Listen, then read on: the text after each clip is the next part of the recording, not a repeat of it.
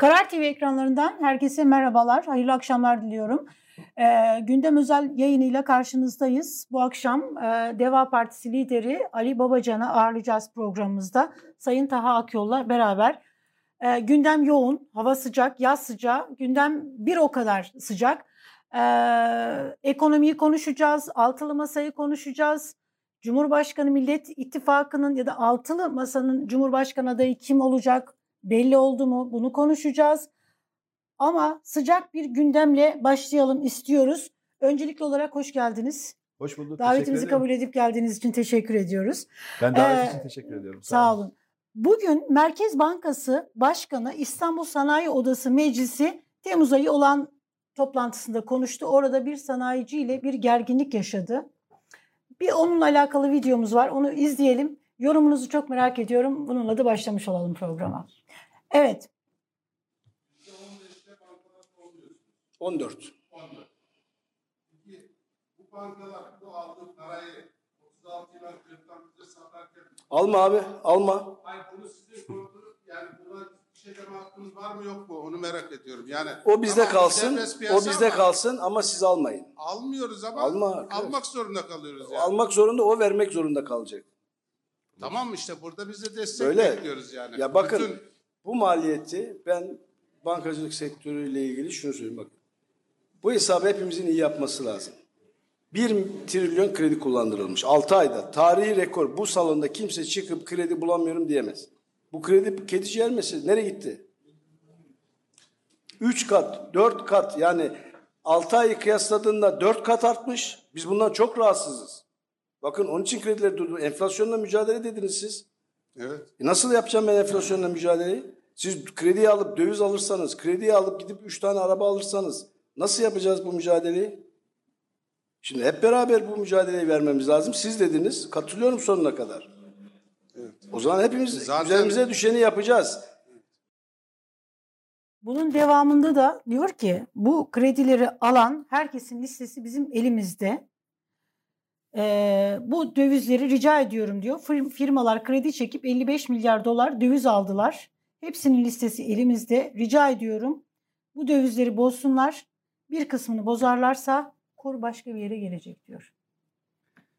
Gerçekten çok yazık. Yani bu ülkenin ekonomisini 11 yıl yönetmiş. Üstelik ülkenin ekonomisinin en başarılı olduğu dönemde ekonomi yönetiminin başında olan bir insan olarak bu tablo çok üzücü bir tablo biliyor musunuz? Bu üslup bir tavır, bir Merkez Bankası başkanına yakışan bir üslup tavır değil. Ama bu nereden kaynaklanıyor? Ülkenin şu anda topyekun yönetiminin başında olan Sayın Erdoğan üslup ve tavrından kaynaklanıyor. Devlet yönetme üslubu ve tavır yukarıdan aşağıya akar, aşağıdan yukarı akmaz. İşin en başındaki böyle tekelci bir şekilde, buyurgan bir şekilde tek imzayla, tek yetkiyle bu koskoca ülkeyle ilgili kararları almaya çalışırsa emrindeki insanların da tavrı bu olur. Çünkü bunun sorumluluğu sadece ve sadece kendisi atayana. Bağımsız bir cumhurbaşkanı değil. Üslup yani derken, bağımsız bir merkez bankası alma başkanı abi değil. Yani. üslubunu kullanmasına bir merkez bankası başkanının. Bu... E, herhalde yani. Ya bu bu üslup, bu üslup e, piyasa üslubudur. Piyasada çok oyuncular vardır ama Merkez Bankası bir tanedir. Merkez Bankası'nın rakibi yoktur. Merkez Bankası tekeldir. Dolayısıyla Merkez Bankası'nın başındaki kişinin o kurumun ağırlığına, o kurumun önemine yakışır bir şekilde hareket etmesi beklenir ve o şekilde insanlarla muhatap olması beklenir. Dolayısıyla bu çok yazık. Bunlardan bir şey çıkmaz. Bakın Merkez Bankası Başkanı'nın herkes başkan başkan dinliyor da hiçbir yetkisi yok ki. %14 kararını kendi mi veriyor? Sayın Erdoğan ne derse onu yapıyor Merkez Bankası başkanım diye görünüyor bunlar. Yani. Sayın Nebati bakan, zaten bakanım açıkça diye, söyledi değil mi? Merkez Bankası'nı evet, önemsiz hale getirdik e, bakanım diye. diye ortada dolaşanlar, başkan diye ortada dolaşanlar hiçbir yetkisi yok. Hiçbir inisiyatifi yok yani. Asıl talimatı veren bir kişi var. Onun da aklına ne eserse o şekilde talimat veriyor ve koskoca ülke maalesef bu sıkıntıyı yaşıyor. Şimdi iki şey Şimdi çıkıyor sorun, ne? Sorun ne burada biliyor musunuz? Listeler elimizde diyor. Kim Hı. tehdit işte bunlar, yani. tehdit liste evet. elimizde diyor. Evet. Ve diyor ki bunları diyor bozdurursanız evet. kur diyor başka bir yere gelecek diyor. Gelir mi? Şöyle şu anda zaten fiilen Merkez Bankası fiilen şirketleri, sanayicileri telefonla arıyor ve şu dövizi bozduracaksın arkadaş diye zaten talimat veriyor. Daha geçenlerden bir iş insanı bana bizzat anlattı. Dedik ya kredi borcum var dedi kredi borcum. Bir içerideki borcumu kapatmak için dedi. Taksit borcunu ödemek için dedi. Dışarıdan kredi aldım dedi. Bir rakam da diyelim ki işte 40 milyon dolar mertebesinde bir rakam. Dışarıdan kredi aldım içerideki taksit borcunu ödeyeceğim dedi. Üç gün önce getiririm ki parayı ne olur ne olmaz diye. Ya bir baskı yapmaya başladılar bana. Arkadaş bozdur bunu, bozdur bunu, bozdur bunu. Bozdurmak zorunda kaldım dedi. Çünkü al sat en az yüzde bir 400 bin dolar zarar mı olacağını bilerek dedi bozdurmak zorunda kaldım dedi. Fakat dedi asıl dedi borcumun günü geldi dedi. Bu sefer dedi ben 40 milyon dolar parayı yani dövizi alacak muhatap bulamadım dedi. Akşam 5'e doğru zar zor topladım da ödedim dedi. Kendi paramla temerrüte düşecektim az kalsın dedi. Bakın bu bir tane örnek. Ben onlarca iş insandan bunu duyuyorum biliyor musunuz? Tamamen şu anda bir komuta ekonomisi var. Komuta ekonomisi. Bir merkezden herkesin ne yapıp ne yapmayacağını emreden, talimatlar yağdıran bir ekonomi yönetim var. 84 milyonluk bir ülke, bu koskoca bir ülke. Avrupa'nın en büyük nüfusuna sahip, Avrupa'nın en büyük topraklarına sahip. Bu ülke böyle tek merkezden komuta ekonomisiyle yönetilemez böyle bir şey değil. Çuvallar yani ve çuvallıyoruz onun için bu hale geliyoruz yani. Ya bırakın insanlar istediğini yapsın. Yani döviz almış satmış sana ne ya? Sen gidersin devlet Merkez Bankası'nın 190 milyar dolar döviz rezervini arka kapıdan boşaltırsın. Ondan sonra milletin elindeki avucundaki dövize göz dikersin böyle. Sanayicinin dövizini boz. Döviz alma. Böyle bir şey olur mu? Sen dengeleri kur. Türk lirasının değerini koru. Türk lirasının itibarını koru. Madem milli ve yerli paramız. O zaman niye insanlar gidip paraları döviz alsın ki? Yani milli paranın değerini koru. Milli paranı itibarlı para yap ki Merkez Bankası'nın görevi o değil mi? Parayı korumak. Ondan sonra dengeler zaten piyasada kurulur. Böyle talimatla koskoca Türkiye ekonomisi yönetilemez yani. Üstelik bakın kredi vermiyoruz diyor. Hem %14 faiz tutuyor hem de yeter çok kredi çektiniz diyor değil mi? Piyasayı suçluyor.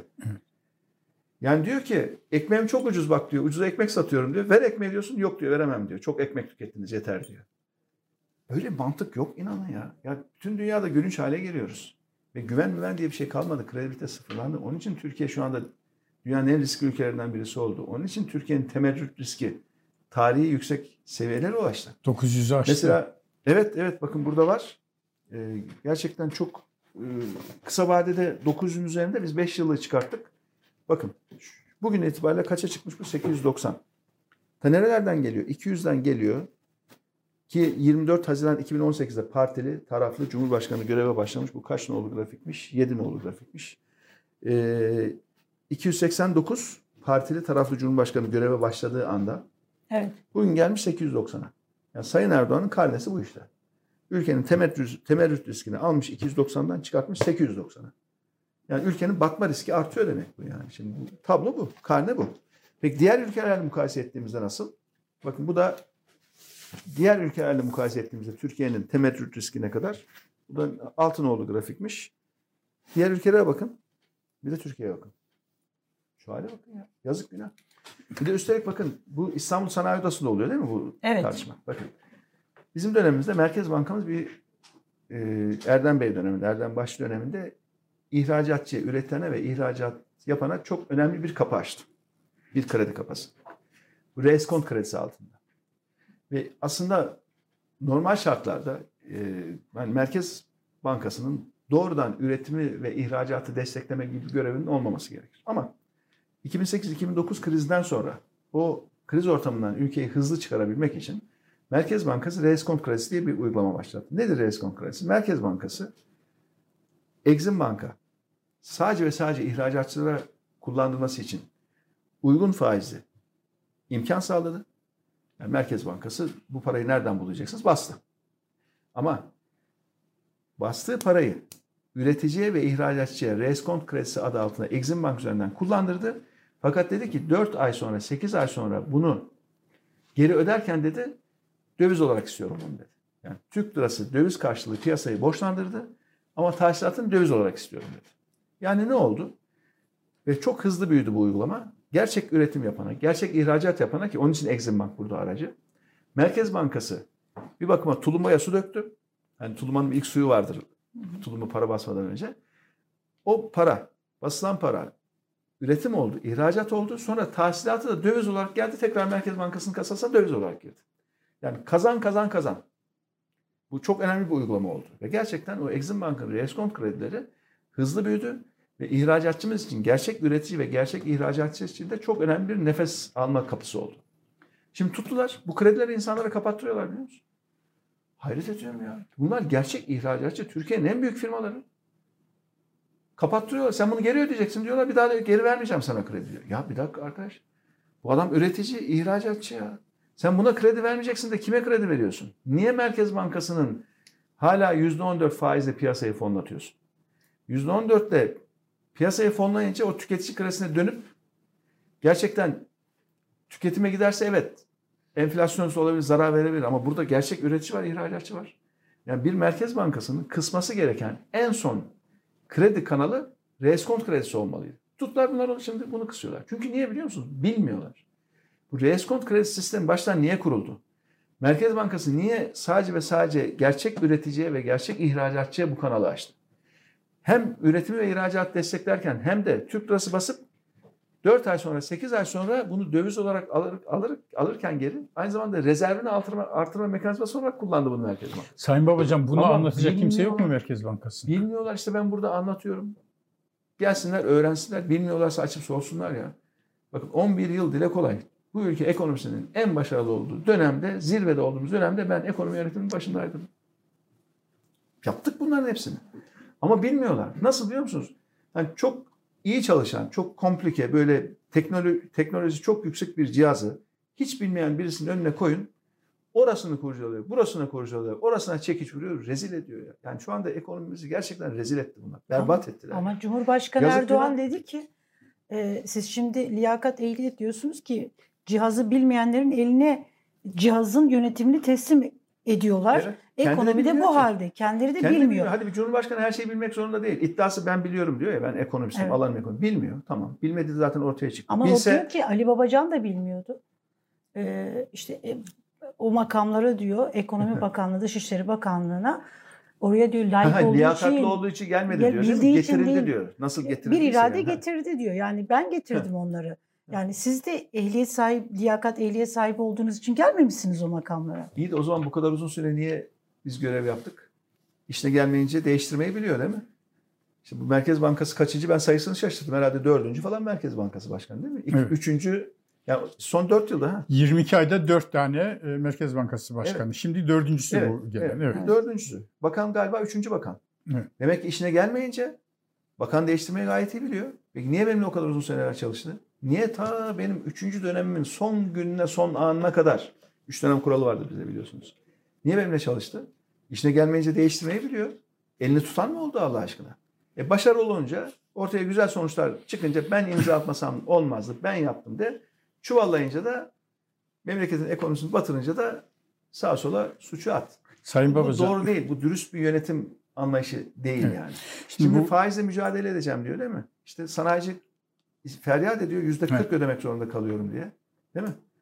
E, Merkez Bankası'nın faizi yüzde 14 iken sanayici niye yüzde 40'la kullanıyor krediyi?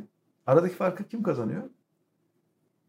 Yani düşük düşük faiz düşük faiz dediği dönüyor dolaşıyor yine yüksek faiz olarak sanayiciye yansıyor. Çünkü bilmiyorlar. Yani bu mekanizma nasıl işler bilmiyorlar. Merkez Bankası çok özel bir kurum. Çok özel bir kurum. Sağ olsun tabiye yazmış. Ben de Sağ olun. ben de merakla ve zevkle okudum. yani e, nasıl önemli bir kurum. Ta Cumhuriyet'in kuruluşuna hatta daha öncesinden nasıl geliyor. Tarihi de var burada. Niye bağımsız olması gerektiği defalarca örnekleriyle burada anlatılmış değil mi? Yani gerçekten e, tarihe güzel bir not düşmüşsünüz. Teşekkür sağ olun. ederim. Sağ olun. Sağ olun. Ee, biz de işin içinde yaşayanlar olarak hele bizim dönemle alakalı yazılanlarla ilgili çok doğru tespitler var. Çok e, Başucu niteliğinde bir kitap gerçekten. Var. Yani. Evet, evet. Yani bir ülkenin ekonomisi nasıl batırılır? Ve ülkede bir ülkedeki kurumlar niye önemlidir? Kural bazlı yönetim anlayışı niye önemlidir? İşte tarih konuşuyor yani. Şu son 20 yıllık tarihte konuşuyor. Düzgün işler yaptığınızda iyi sonuç alıyorsunuz. Yanlış işler yaptığınız zaman da batırıyorsunuz ülkeyi yani. Faizle mücadele edeceğim diye gelmedim 2018'de. Bana oy verin. Faizle de enflasyonla da nasıl mücadele edeceğim göstereceğim dedi. Enflasyon da patladı, faiz de patladı memlekette ya.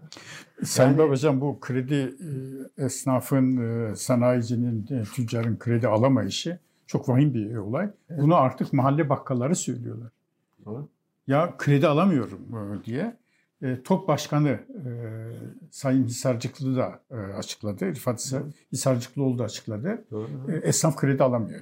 Alamıyor. Hayır mevcut kredisini kapattırıyorlar bakın. Demin bahsettiğim Merkez Bankası kaynaklı reskont şey var. Yeni kredi bırakın mevcut krediyi kapat diyor. Başka da vermiyorum diyor.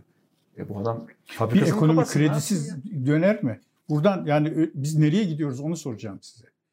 Öyle bir ekonomi ki e, talep edene, e, üretim yapana, ihracat yapana, ticaret yapana, dağıtım yapana, istihsal yapana kredi vermeyen bir ekonomi haline gidiyoruz. Ne- nereye gidiyoruz? İnan bu kötüye gidecek. Daha da mı? Biz sizinle partimiz kurulduktan sonraki ilk programı e, Evet. biraz önce programdan önce hatırlattınız. E, Nisan 2020'de yaptık. Onu ekrana getirelim. Bir ekrana Ekrana getirelim. mi? getirelim. Onu evet. çok- İki sene önce ne demişsiniz bakalım. Sizi her Karar TV'de ağırladığımızda biz bu soruyu soruyoruz size. Türkiye nereye geldi Evet. diye. Olur. Aslında tam sözlerinizle bir bakalım. Evet. Nisan 2020 tarihinde e, Sayın Babacan şöyle demişti Karar TV ekranlarında. Bakın şu anda sizinle uzaktan erişimli bir e, mülakat yapıyoruz, bir görüşme yapıyoruz. Bunların hepsi kayda giriyor, hepsi kayıtlarda. Keşke bunu demek zorunda kalmasam ama yani 6 ay sonra, bir sene sonra demek zorunda kalacağım ki biz zamanda bakın dedik, işler kötüye gidecek, şunlar şunlar yapılmazsa dedik ve işte oldu. Demek zorunda kalacağım diye de açıkçası korkuyorum, üzülüyorum. Bu ülke hepimizin yazıktır, günahtır. Şu anda Türkiye'nin gideceği yer Allah korusun eğer doğru yönetilmezse hem ciddi bir ekonomik durgunluk yani ekonominin daralması ama aynı zamanda da yüksek enflasyon. Yani hayat pahalılığıyla işsizlik ve yoksulluğun eş zamanlı vurabileceği bir döneme gidiyoruz. Ben özellikle kayıtlara geçsin diye söylüyorum, ifade ediyorum. Çünkü dönüp baktığımızda bugüne bundan 3 ay sonra 6 ay sonra keşke demek zorunda kalmasak ama diyeceğiz ki de bakın dedik yapmadılar, dedik yapmadılar ve işte ülkenin hali bu. Maalesef oldu. Hepsi olmuş. Evet. Hem durgunluk var hem pahalılık var. Önümüzdeki 2023 yılın nasıl olacak? Yine üzülerek söylüyorum kötüye gidiş devam edecek. Öyle mi?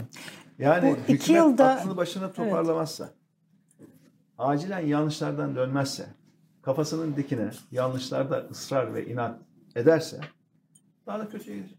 Dönüş Bakın bekliyor bu- musunuz? Bu yani 890'a çıktı ya ilk 800'ü aştığı gün ben bir basın toplantısı yaptım, bir basın duyurusu yaptım. Dedim Hatırlıyorum ya. Bakın tarihe not düşüyorum dedim. Aynı Nisan 2020'de söylediğim gibi. Bunun sonu kötü dedim. Temerrüt çok kötü bir şey. Temerrüt yaşayan ülkelerin ne hale geldiğini biliyoruz. En son Sri Lanka'yı takip etmişsinizdir. Temerrüte düştüler. Cumhurbaşkanları kaçarak ülkeyi terk etmek zorunda kaldı. Bütün ülke birbirine girdi. Kaos çıktı yani. Allah korusun. Allah korusun. evet. Şu elektrikler günde 8-10 saat kesilir. Doğalgazı kesilir, sanayi durur. Paranızla benzin, mazot bulamazsınız. Şu anda diyelim ki litresi 25 lira mı? Ya 100 lira vereyim de çünkü çok acil ihtiyacım var. Arabaya benzin koymam lazım. Hastaneye gitmek isterseniz 100 lira benzin bulamazsınız ülkede. Ve acilen dedim iki tane tedbir alsın hükümet. Acilen. Bir, Merkez Bankası'nın yönetimini değiştirsin. İki, TÜİK'in yönetimini değiştirsin. Ve elini ayağını iki kurumdan çeksin. Bu temerrütü önler. Yani ülkeyi uçurumun eşiğinden döndürür. Ha birdenbire ülke kalkınır mı? Hayır. Ekonomi birden düzelir mi? Hayır. Ama en azından uçurumun eşiğinden şöyle direksiyonu çevirmiş olur. Güven faktörü. Hükümete çağrı yaptım. Biraz önce Merkez Bankası Başkanı'nın açıklamalarıyla başladık. Allah aşkına şu insan kaynağı yapısından bir iş çıkar mı ya? Yani şu zihniyetten, şu kafadan bir şey çıkar mı? Zaten iradesi de yok. Karar alma yetkisi de yok yani. Konuşuyor. Sadece o da değil. Bakanlar konuşuyor. Boş, boş. Ciddi bir konuda karar aldığı yöne koyuyor. Mümkün değil. Elleri ayakları dolanır yani. İlla bir sormamız lazım. Bir sormamız lazım. Bakalım patron ne diyor. Böyle bu ülke yönetilmez, yönetilemez yani. Gerçekten büyük yazık oluyor ve acilen bazı işler yapılmazsa seçime kadar kötüye gidiş devam eder. Ama inşallah seçim günü geldiğinde de ehil ve dürüst kadrolar iş başına geldiğinde liyakat ve istişare kültürüyle yeni bir hükümet kurulduğunda da çok çabuk düzelir inanın. Bakın bunda yine kayıt düşüyorum. Tarihe kayıt düşmek için söylüyorum. Bazen diyorlar ki ya durum çok kötü ya Sayın Başkan diyorlar. Bu düzelmez artık diyorlar. Berbat oldu diyorlar. Ülkenin kaynaklarını harvurdular, savurdular, savurdular. Havuz boşaldı. Para yok, döviz yok. Nasıl düzelteceksiniz diyorlar. Ben de ya bakın diyorum. En geç 6 ayda kriz ortamı biter diyorum. İnşallah kayıt düşüyoruz şimdi. Allah kısmet ederse vatandaşlarımızın desteğiyle iş başına geldiğimizde seçimden 6 ay sonra bambaşka bir Türkiye olacak. Krizin bu yoğun baskısının üzerinden atmış, şöyle bir silkelenmiş, ayağa kalkmış Türkiye'yi hep beraber göreceğiz inşallah. 6 İnşallah kısmet ayda, olur. 6 Ee, ayda kısmet olur. düzeltirim. Bugün ayın e, 29'u değil mi? Evet. Yani 29 e, Temmuz e, 2022 tarihinde dersiniz ki inşallah yine böyle gösteririz. E, bak böyle demiştiniz gerçekten ülke düzeldi 6 ayda toparladı dersiniz inşallah Allah nasip eder. O günleri de yaşarız. Yani İnşallah durum kötü ama öyle layık. düzeltmek de bir o kadar kolay inanın ya. Onun için işimiz yanıyor. Niye kolay? Çünkü sorunun kökünde kötü yönetim var. Yani Türkiye'nin bu hale düşmesinin asıl sebebi kötü yönetim. Başka bir şey değil yani. Diyorlar ki dünyanın her yerinde enflasyon yükseldi. Yani bir dakika diyorum ya öyle değil. Dünyanın her yerinde tamam enflasyon yükseldi mi? Kaçtı kaç oldu? Yüzde ikiydi beş oldu. Dörtte altı oldu. Enflasyonun yükselmesi bu kadar. Diyorlar ki petrol fiyatı arttı onun için biz bunu yaşıyoruz. Bir dakika diyorum ya. Petrol fiyatı işte 70 dolardı. 110 dolar oldu. Yani 7 liralık benzinin 11 lira olması lazım. değil mi? Hesap çok basit bir hesap yani. Evet. 70'ten 110'a çıkarsa petrol benzinde 7'den 11'e çıkması lazım. At biraz sıfırı. Basit matematik. Peki niye 11 lira değil de 25 lira bizde? Kötü yönetim. E siz gizli saklı, şeffaf olmayan yöntemlerle Merkez Bankası'nın arka kapısından 190 milyar doları boşaltırsanız ondan sonra sanayicinin ham madde almak için veya yaklaşmakta olan borç taksidini ödemek için aldığı dövize bile göz dikmek zorunda kalırsınız. Sat sat demek zorunda kalırsın. Sen ona sat diyorsun kuru düşürmek için. Peki devletin asıl görevini niye yapmıyorsun? Devletin Merkez Bankası'nın sahip olması gereken kara gün için biriktirdiği döviz rezervine niye sahip çıkmıyorsun? Niye onu sırf bir seçim öncesinde bir illüzyon oluşturmak için satmaya başlıyorsun? Gizli saklı protokollerle siz burada da anlatmışsınız. Evet. Niye böyle yapıyorsun? Yani dediğim gibi kökünde kötü yönetim olduğu için düzelmesi için yönetim düzgün bir yönetim olduğunda hemen düzelecek ülke yani. Bu kadar da basit yani. Hani daha önce hiç krizlerle uğraşmamış olsak, 2001-2002 krizini çözen ekibin başında olmamış olsam, 2008-2009 krizden de bu ülkeye çıkaran ekibin başında olmamış olsam derim ki ya gerçekten bu kriz var, büyük kriz, bu iş zor. Değil inanın ya. Değil yani. İşte yanımızdaki e, Yunanistan iflas ederken İtalya, İspanya, İrlanda hepsi borç ödeme sorununa düştüğünde biz ülkeyi çektik çıkarttık hem de 6 ayda yaptık. Ama nasıl yaptık? Dürüst ve ehil kadrolarla yaptık. Sağlam kurumsal yapıyla yaptık. Ama 2008 ile şimdi arasında çok büyük fark yok mu? Yani o dönem e, enflasyon O kriz şöyle dünyada büyük kriz dünyada vardı. da büyük kriz Dünyada vardı büyük ama kriz bugün dünyadaki büyük enflasyon krize rağmen yüzde- o kadar fırtına var. Etrafta yani korkunç bir tayfun var. Onun ortasında biz gemiyi başarıyla yüzdürdük. Şu anda dünyada bu kadar büyük bir krizden söz etmek mümkün değil. Tam tersine dünyada o kadar büyük tüketim var ki tüketimin sebep olduğu enflasyonla şimdi Avrupa Merkez Bankası mücadele etmeye çalışıyor. Amerikan Merkez Bankası bununla Motoru soğutmaya çalışıyor. çalışıyor. Evet korkunç bir tüketim var. Bugün e, Amerika'da korkunç bir istihdam oluştu. Avrupa'da korkunç bir istihdam oluştu. Harıl harıl eleman aldılar. Ama çok da para basıldığı için bu pandemi döneminde bu sefer o fazla basılan para enflasyonist olmaya başladı. Tüketime gitmeye başladı. Şimdi onu geri çekmeye çalışıyorlar. Dünyadaki enflasyon sebebi bizdeki bir kurum patlayıp arkasından da maliyetlerin artması ondan sonra enflasyona vurması değil. Dünyadaki enflasyonu asıl şu anda tetikleyen ve merkez bankalarının mücadele etmesi talep kaynaklı enflasyon. Yani çok para basılmış durumda. İnsanlar harıl harıl alışveriş ediyor. Onun için bizim ihracat artıyor bu arada. Hani ihracatı artırdık mı arttık dedikleri. E, Avrupa'da iç piyasa çok iyi. Avrupa'da insanlar harıl harıl tüketiyor. Geliri yerinde. İnsanların yüzü gülüyor. Onun için bizim ihracat artıyor yani. İç piyasada tıkanıklık var. İthalat daha fazla artıyor. Yine onun için. Cari açık büyüyor yani ihracat. Cari açımız büyüyor tabii. Ham madde fiyatlarından şundan bundan tabii ki. Ben bir şey soracağım. Ee, 11 yıl ekonomiyi idare ettin, e, ettiğinizi söylediniz. Doğru. Başarılı olduğunuzu söylediniz. Rakamlar bunu gösteriyor.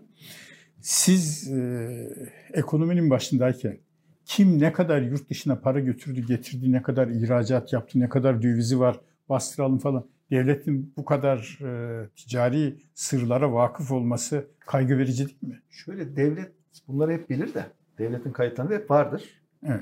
Ama devlet bunları izler ve e, kural bazlı ekonomi yönetimi anlayışında ve serbest piyasa anlayışında düzenlemeleriyle bunlara genel yön verir yani. Şimdi baktınız ki harıl harıl ülkeden sermaye çıkışı var değil mi? Yani bunu telefon açıp kardeşim çıkartmayacaksın sermayeyi. Tut bakayım Türkiye'de. Paranı Türkiye'den dışarı çıkaramayacaksın demeyeceksin. Ama insanlar sermayesini dışarı çıkarıyorsa ya bunun sebebi nedir? Niye bizde tutmuyor da? Biz neyi eksik yapmışız? Türkiye'yi tekrar cazip hale getirmek için ne yapmamız lazım? Sermayeyi buraya tekrar cezbetmek için ne yapmamız lazım diye o verimi kullanması lazım. E ben veriyi biliyorum ve halt ediyor veriyi biliyordu. Yani zaten devletin elinde veri var. Herkesin ne yaptığını biliyor. E devlet hep bilir zaten herkesin ne yaptığını. Ne demek istiyorsun yani? yani tehdit mi ediyorsun? Ne ediyorsun? Yani Elimizde- böyle bir yönetim e, Türkiye'nin sermaye girişine ihtiyacı var, dış kaynağa ihtiyacı var. Evet. E, sen şu kadar ihracat yaptın, paranı e, Türk lirasına çevir diye baskı yapan bir yönetime kim güvenerek e, Ya yatırım üstelik o- getirir? tabii ki. Üstelik o ihracatçı getirdiği dövizin önemli bir bölümünü yine ham madde alabilmek için döviz olarak tutmak zorunda. Tutmak zorunda. evet. tutmak zorunda. Çünkü mesela diyelim ki işte en basitinden şu, şu, şu, e, şunu üretiyorsunuz değil mi? Şimdi bunu bunu üreten e, insanlar ne yapıyorlar? İhraç ediyorlar. Ama aldık gelen ihracat gelirinin bir kısmıyla da tekrar ham madde ithal etmek durumunda kalıyorlar. E, ham madde içine yine döviz gerekiyor yani. Tam o arada yani ihracatını yapmış, döviz gelmiş. Tam ham madde alacak. O arada diyor ki Merkez Bankası açıyor telefonu. Sat kardeşim elindeki. Ya bir dakika. Benim elimde döviz var ama 3 gün sonra ben yine dövizle ham madde alacağım. Bu döviz bana onun için lazım. Yok diyor anlamam diyor. Sat diyor. Yoksa karışmam diyor. Her şeyinizi biliyorum diyor. Böyle bir şey olmaz yani. Ali Bey Ya sizin bu ülkede, bu ülkede sanayici, üretici işini büyütmek istemez. Böyle bir ağır baskı ortamında, bu kadar nokta atış herkesin her yaptığında, devletin karıştığı bir ortamda işini yapmak istemez. Çünkü iktisadi özgürlük olmadan, rahmetli Özal'ın biliyorsunuz üç özgürlük alanı vardı. Bunlardan bir rahmetle, neydi? saygıyla, özlemle anıyoruz. Teşebbüs hürriyeti değil mi? Üç hürriyetten bir tanesi teşebbüs hürriyeti. Fikir hürriyeti, Vicdan hürriyeti. evet. ve teşebbüs hürriyeti. Yani teşebbüs hürriyeti dediğimiz konu nedir? Karışmayacaksın. Devlet olarak doğruları yapacaksın. Güven oluşturacaksın. Kural koyacaksın. Düzgün kurallar koyacaksın. Ha, kuralları değiştirebilirsin zaman içerisinde. Ama herkes de bilecek ki o kurallar o gün herkes için geçerli. Kural bazlı ekonomi yönetimi demek aslında rayları döşüyorsunuz. Trenin nereye doğru gideceğini belirlemiş oluyorsunuz. Kural bazlı yönetim bu demek. Yani mesela diyelim ki açık açık bir yol haritası şeklinde açıkladığınız bir kural silsilesinde diyorsunuz ki bakın demir yolunu böyle döşedik. Dolayısıyla bizim tren buradan gidecek. Başka yere gitmez. Ama ileride diyorsunuz ki makas var. Eğer şu şu olursa tren makasta sağa dönecek. Şu şu olursa da tren sola dönecek diye. Makasları tarif ediyorsunuz. Trenin hangi şartlarda ne yapacağını da açıklıyorsunuz. Bunu Merkez Bankası da yapmak zorunda. Hükümet de yapmak zorunda. Dolayısıyla kural bazlı ve öngörülebilir bir ekonomi yönetimini böyle oluşturuyorsunuz. Ama siz bir kural açıklamazsanız, ben aklıma geleni yapmalıyım derseniz, her gün her yere saçma sapan talimatlar yağdırırsanız o zaman ekonomide öngörülebilirliği sağlamanız mümkün değil yani. Ama şu anda ülkeyi yöneten zihniyet kendisini yasalarla hatta anayasayla bağlı gören bir zihniyet değil. Anayasa Mahkemesi kararına saygı duymuyorum diyor. Uymuyorum diyor. Alt mahkeme de uymayabilir. Ne olacak diyor. Örnekleri var diyor. Yani böyle bir zihniyet kural bazlı bir ekonomi yönetimi yapabilir mi yani? Çünkü Moody's de kurallar- onu raporuna yazıyor. Türkiye'de Evet. Anayasa Mahkemesi kararlarına uyulmuyor diye Evet. reytingini düşürüyor Türkiye. Evet bakın Moody's dediğiniz için burada sanırım o ama sanırım yanıma almamışım. Yani o Moody's'in ratingdeki en son Fitch de biliyorsunuz. Evet, düşürdü. Kırdı. Şu anda Türkiye'ye yatırım yapılabilir kredi notu seviyesi ki o binanın sadece bir giriş katıdır, zemin katıdır. Eksi dört kademe altında. Dördüncü bodrumda şu anda Türkiye'nin kredi notu. İnanın çok üzülüyoruz ya. Yazık günah. Ve bunun Ben bir şey soracağım. Şunu- yönetim. Başka bir şey değil yani. Ee, Sizin döneminizde ya da bu iktidarın e, başarılı olduğu Avrupa Birliği'ne yöneldiği kurallı piyasa ekonomisini uyguladığı Merkez Bankası'nın bağımsız olduğu dönemde Türkiye'ye yabancı yatırım girişi nasıldı? Şimdi nasıl? Bakın orada çok çarpıcı Türkiye'de bir şey göstereceğim size. sermaye çıkışı, kaçışı var mı? Bakın çok çarpıcı bir grafik göstereceğim size. Bir nolu grafiğimizmiş. Bakın. 2002-2008 arası. Merkez Bankası tam bağımsız. O günkü başkan Süreyya Serden geçti bir an önce defet defet diyor bana. Siz direniyorsunuz. Biz deniyoruz son güne kadar. Ben onu yazdım kitabı. Evet, Evet. okudum onu da okudum. Ee, arkadan Durmuş Bey'i zorluklarla görevlendiriyoruz Durmuş Yılmaz'ı. Ve 2008'e doğru geliyoruz bakın. Döviz kuruna bakın. 1.51'den başlamış 1.29'a. Düşmüş. Düşmüş. Ortalama kur 8. Bak kaç kaç yıl bu? 2008 6 yıl. Şimdi bu kur grafiğini görünce ne dersiniz? Ya dövizin yani 6 yılda döviz yavaş yavaş yavaş yavaş geriliyor. TL Herhalde bu- değerleniyor. herhalde bu ülkenin ihracat yapamaması lazım dersiniz Evet. değil mi? Bu ülkenin üretim yapamaması lazım dersiniz. Çünkü aşırı değerli Türk lirası o zaman biliyorsunuz aşırı değerli bir değer. Evet.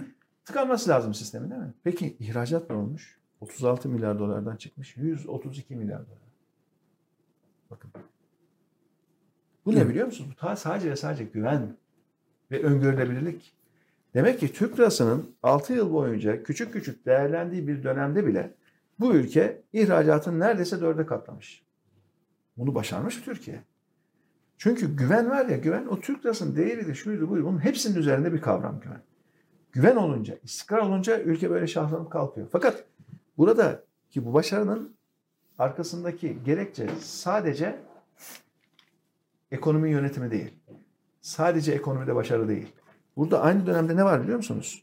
2003-2004 hangi yıllar? Türkiye'nin Kopenhag siyasi kriterlerini yerine getirmek için harıl harıl reform yaptığı yıllar. 2005, 2006, 2007 yılları hangi yıllar? Benim baş müzakereci olarak Avrupa Birliği sürecinde işin başında oldum ve Avrupa Birliği ile ilgili 33 faslı iki kere taradığımız, 10 tane faslı müzakere açtığımız, bir faslı kapattığımız bir dönem aynı zamanda. Bu dönem aynı zamanda ne demek? Türkiye'nin adım adım hukukta, adalette ilerlediği bir dönem. Bu dönem aynı zamanda Türkiye'nin adım adım temel hak ve özgürlüklerde, demokraside ilerlediği bir dönem. Bu dönem aynı zamanda Türkiye'nin sadece ekonomide değil, tüm sistem olarak demir yollarını döşeyip Türkiye treninin nereye doğru gideceğini dünya aleme gösterdiği bir dönem. Onun için o güven ve öngörülebilirlik hem ekonomi politikalarında hem hukukta, adalette, insan haklarında, özgürlüklerde, demokraside eş zamanlı olarak gerçekleştiğinde bir ülke değerlenen Türk lirasına rağmen nasıl şaha kalkabiliyor? Dünyaya ibret bir gösterge bu. Yabancı anda- sermaye girişinde bahseder misiniz? Yabancı sermaye girişi 2002 öncesindeki son 10 yılda yılda 1 milyar dolar. Yılda 1 milyar dolar. Biz burada alıyoruz e, 2003'te 3, 10, 20, 22 falan diye gidiyor buralarda. Yani tabii şu anda tam Yıllık rakamlar 20 yok. milyar dolara kadar Evet. çıktı. Yıllık ortalama 1 milyar dolarlık doğrudan sermaye girişi çıktı. Tek bir yılda 22 milyar dolar gördü. Şimdi Aynı nasıl? Şimdi yaşadık nasıl? yani. Şu anda daha düşük. Yani rakamlar yok yanında ama daha düşük seyrediyor. Fakat e, onun da bir kısmı gayrimenkul. Çünkü biliyorsunuz yabancılara gayrimenkul, Gayrimenkulü hariç sayarsak doğrudan sermaye girişi olarak kabul ediliyor. Şu anda rakamlar yanında değil ama yıllık herhalde böyle 5-10 civarında ancak seyrediyor. Fakat o da yetmiyor. e, gayrimenkul çıkarırsak kabaca bu mertebede yani. Yıl yıl iniyor çıkıyor. E, o da mümkün değil. Şu an Türkiye ekonomisi çok büyüdü. Yani o günkü Türkiye ekonomisinin e, büyüklüğü şuralarda yaklaşık 280 milyar dolar. İşte artıyor artıyor gidiyor. E, bugün geldiğimiz noktada yaklaşık bir 650-700 milyar dolarlık bir ekonomik büyüklüğümüz var. Tabii onu da tam bilemiyoruz çünkü bunlar TÜİK'in rakamı. TÜİK'in büyümeyle ilgili rakamlarına da güvenemiyoruz. Enflasyonla ilgili rakamlarına da güvenemiyoruz. Yani TÜİK'in rakamlarında görünen şeyler bunlar.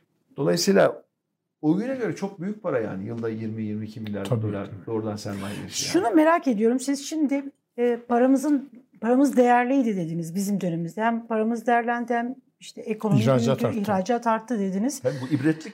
Ee, Yani iktisat tarihinde okutulması gereken bir dönemdir o dönem yani. Paramızın- Güven ve istikrar nasıl ülkeyi kanatlandırıp uçuruyor? Numan Kurtulmuş bir iktisatçı. Ee, 16 Haziran'da yaptığı bir açıklamada diyor ki maalesef eski Türkiye'de eski dönemde Türk lirası diyor çok değerliydi. Bugün diyor bu kadar değerli değil. Hı. Yani Türk lirasının değerinin düşmesiyle bir Övünüyor. yandan da övünüyor. Şimdi biz Merkez Bankası'ndan gidelim. Merkez Bankası Başkanı onun da bir açıklaması var. Diyor ki son 10 günü çıkartırsak paramız çok da fazla değer kaybetmedi diyor. Bunu, e, arkadaşlar açıklamaları ben- ekrana getirebilirlerse gö- Bu- Karar Gazetesi'nin manşeti. Manşetinde evet. Hı. Yani herkesin bildiği bir şey bu.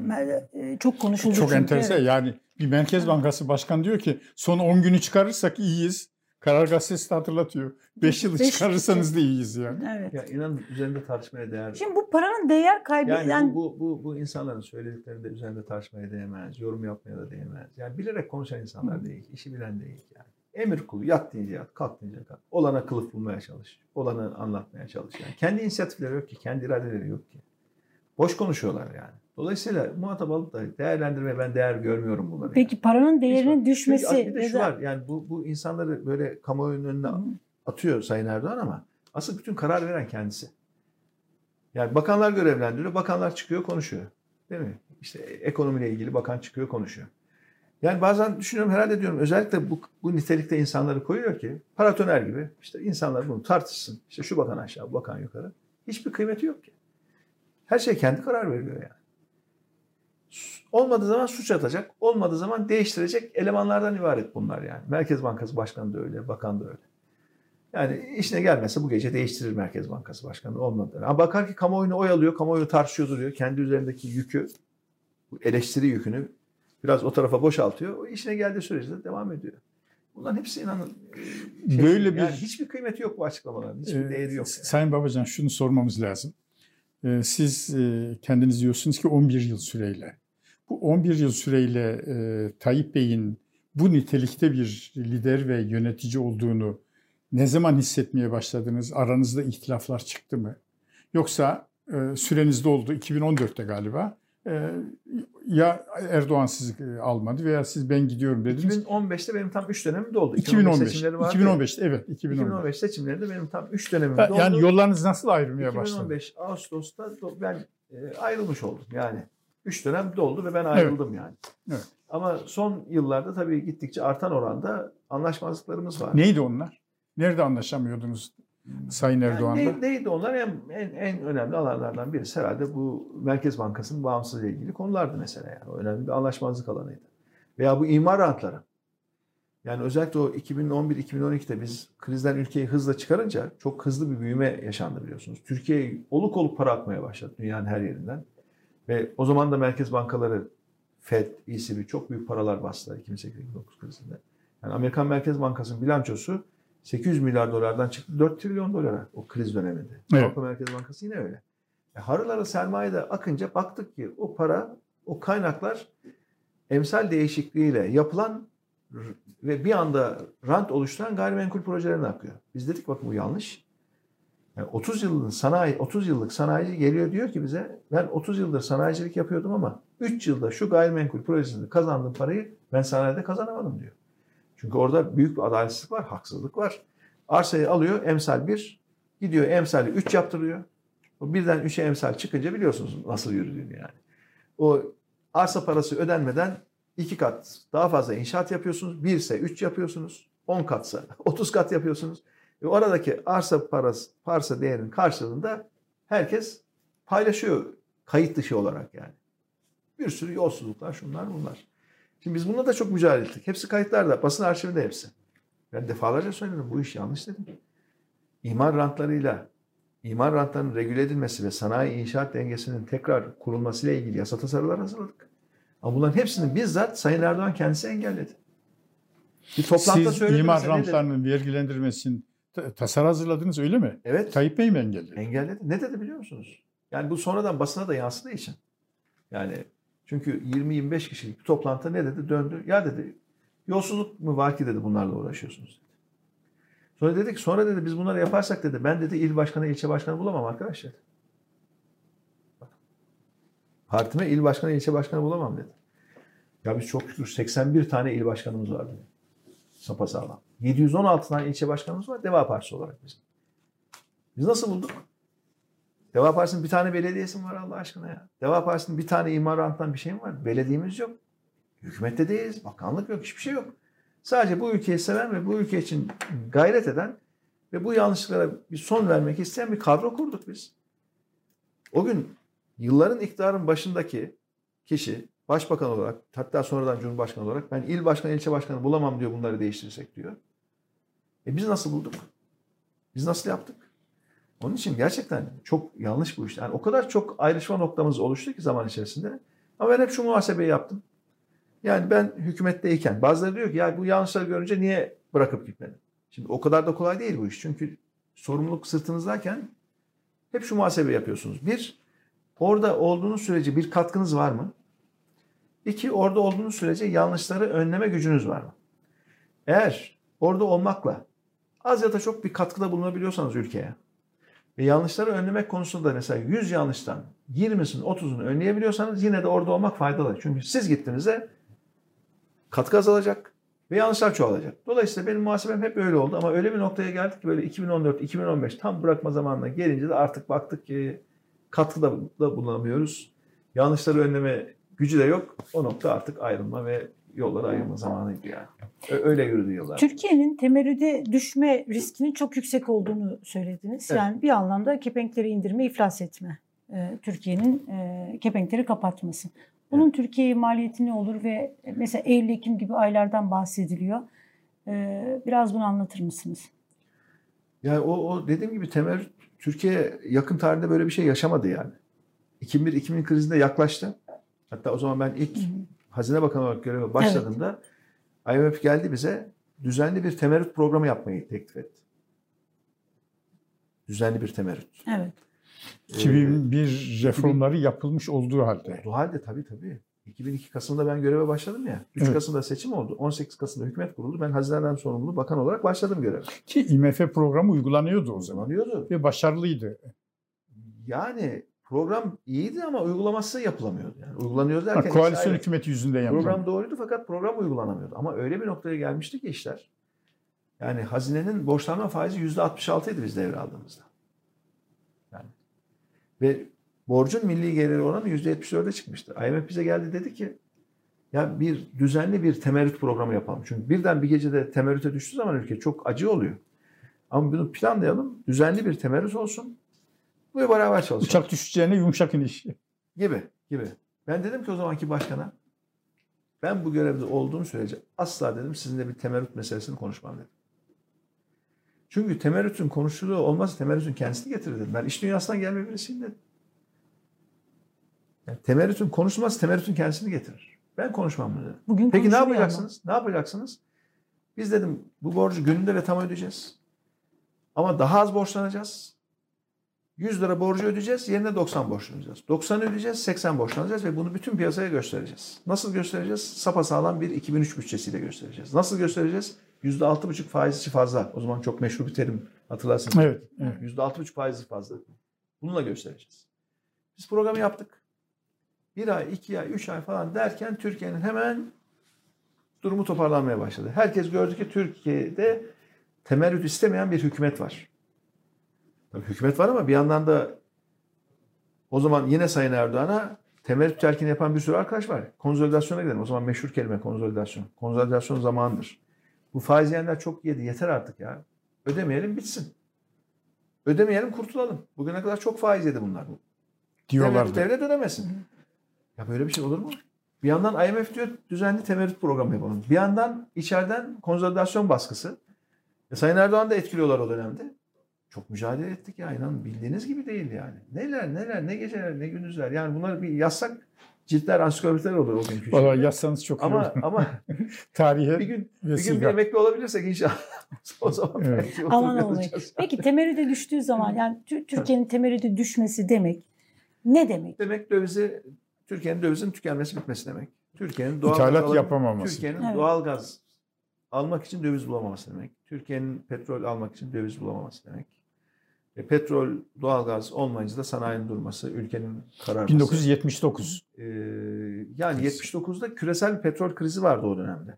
Yani o dönemde karne Yani Türkiye falan. petrol ithal edemiyordu. Evet, yani ben karneyle e, benzin alındığı yıllarda 79'da ben 12 yaşındaydım. O karnenin şekli bile hala gözümün önünde. Bizim, Evet, bizim evet. arabalarımızın her birinin ayrı ayrı karneleri vardı Evet. o zaman. Giderdik o karne kadar benzin alabilirdik. Hatta bazen bulamayınca taksicilerden alırdık bidonla. Yani derdik ya sen bu depo benzinle ne kadar para kazanıyorsun? Al parayı. Hiç olmazsa benzini bize ver. Çünkü Biz iş için lazım yani. Ben böyle hortumla bidondan çekip hatırlarsınız 79'da Çok iyi hatırlıyorum. evet. depoya doldurdum iyi biliyorum. Ka- Kaç kaç tane kaç yudum benzin yuttum yani. Tadında kokusunu da iyi biliyorum çünkü şeyden yaşadı bu ülke bunları ya. Allah korusun niye bir daha yaşatalım ki? Ya ona ta 40 sene 45 sene öncenin krizleri bir daha niye bu ülkeye böyle krizler yaşatalım? Yazık günah ya. Ya onun için çok içimiz yanıyor inanın yani. Düzeltilmesi o kadar basit konularda. Çözülmesi o kadar kolay bir krizin bu hale getirilmesi, gittikçe büyütülmesi tamamen bir kişinin inadı yüzünden biliyor musunuz? Başka hiçbir sebebi yok yani. Bir kişinin inadı. Başka bir şey değil. Ama yazık 84 milyon bunun ceremesini çekiyor. Bakın şu anda üniversite sınavlarının sonuçları açıklandı değil mi? Evet. Öğrenciler seçin tercihlerde bulunuyor. Gittiğim her ilde öğrencilerle karşılaşıyorum. Ya. Hatta Trabzon'da yaptığımız bir sohbeti yayınladık bizim şeyde e, sosyal medya hesaplarımızda.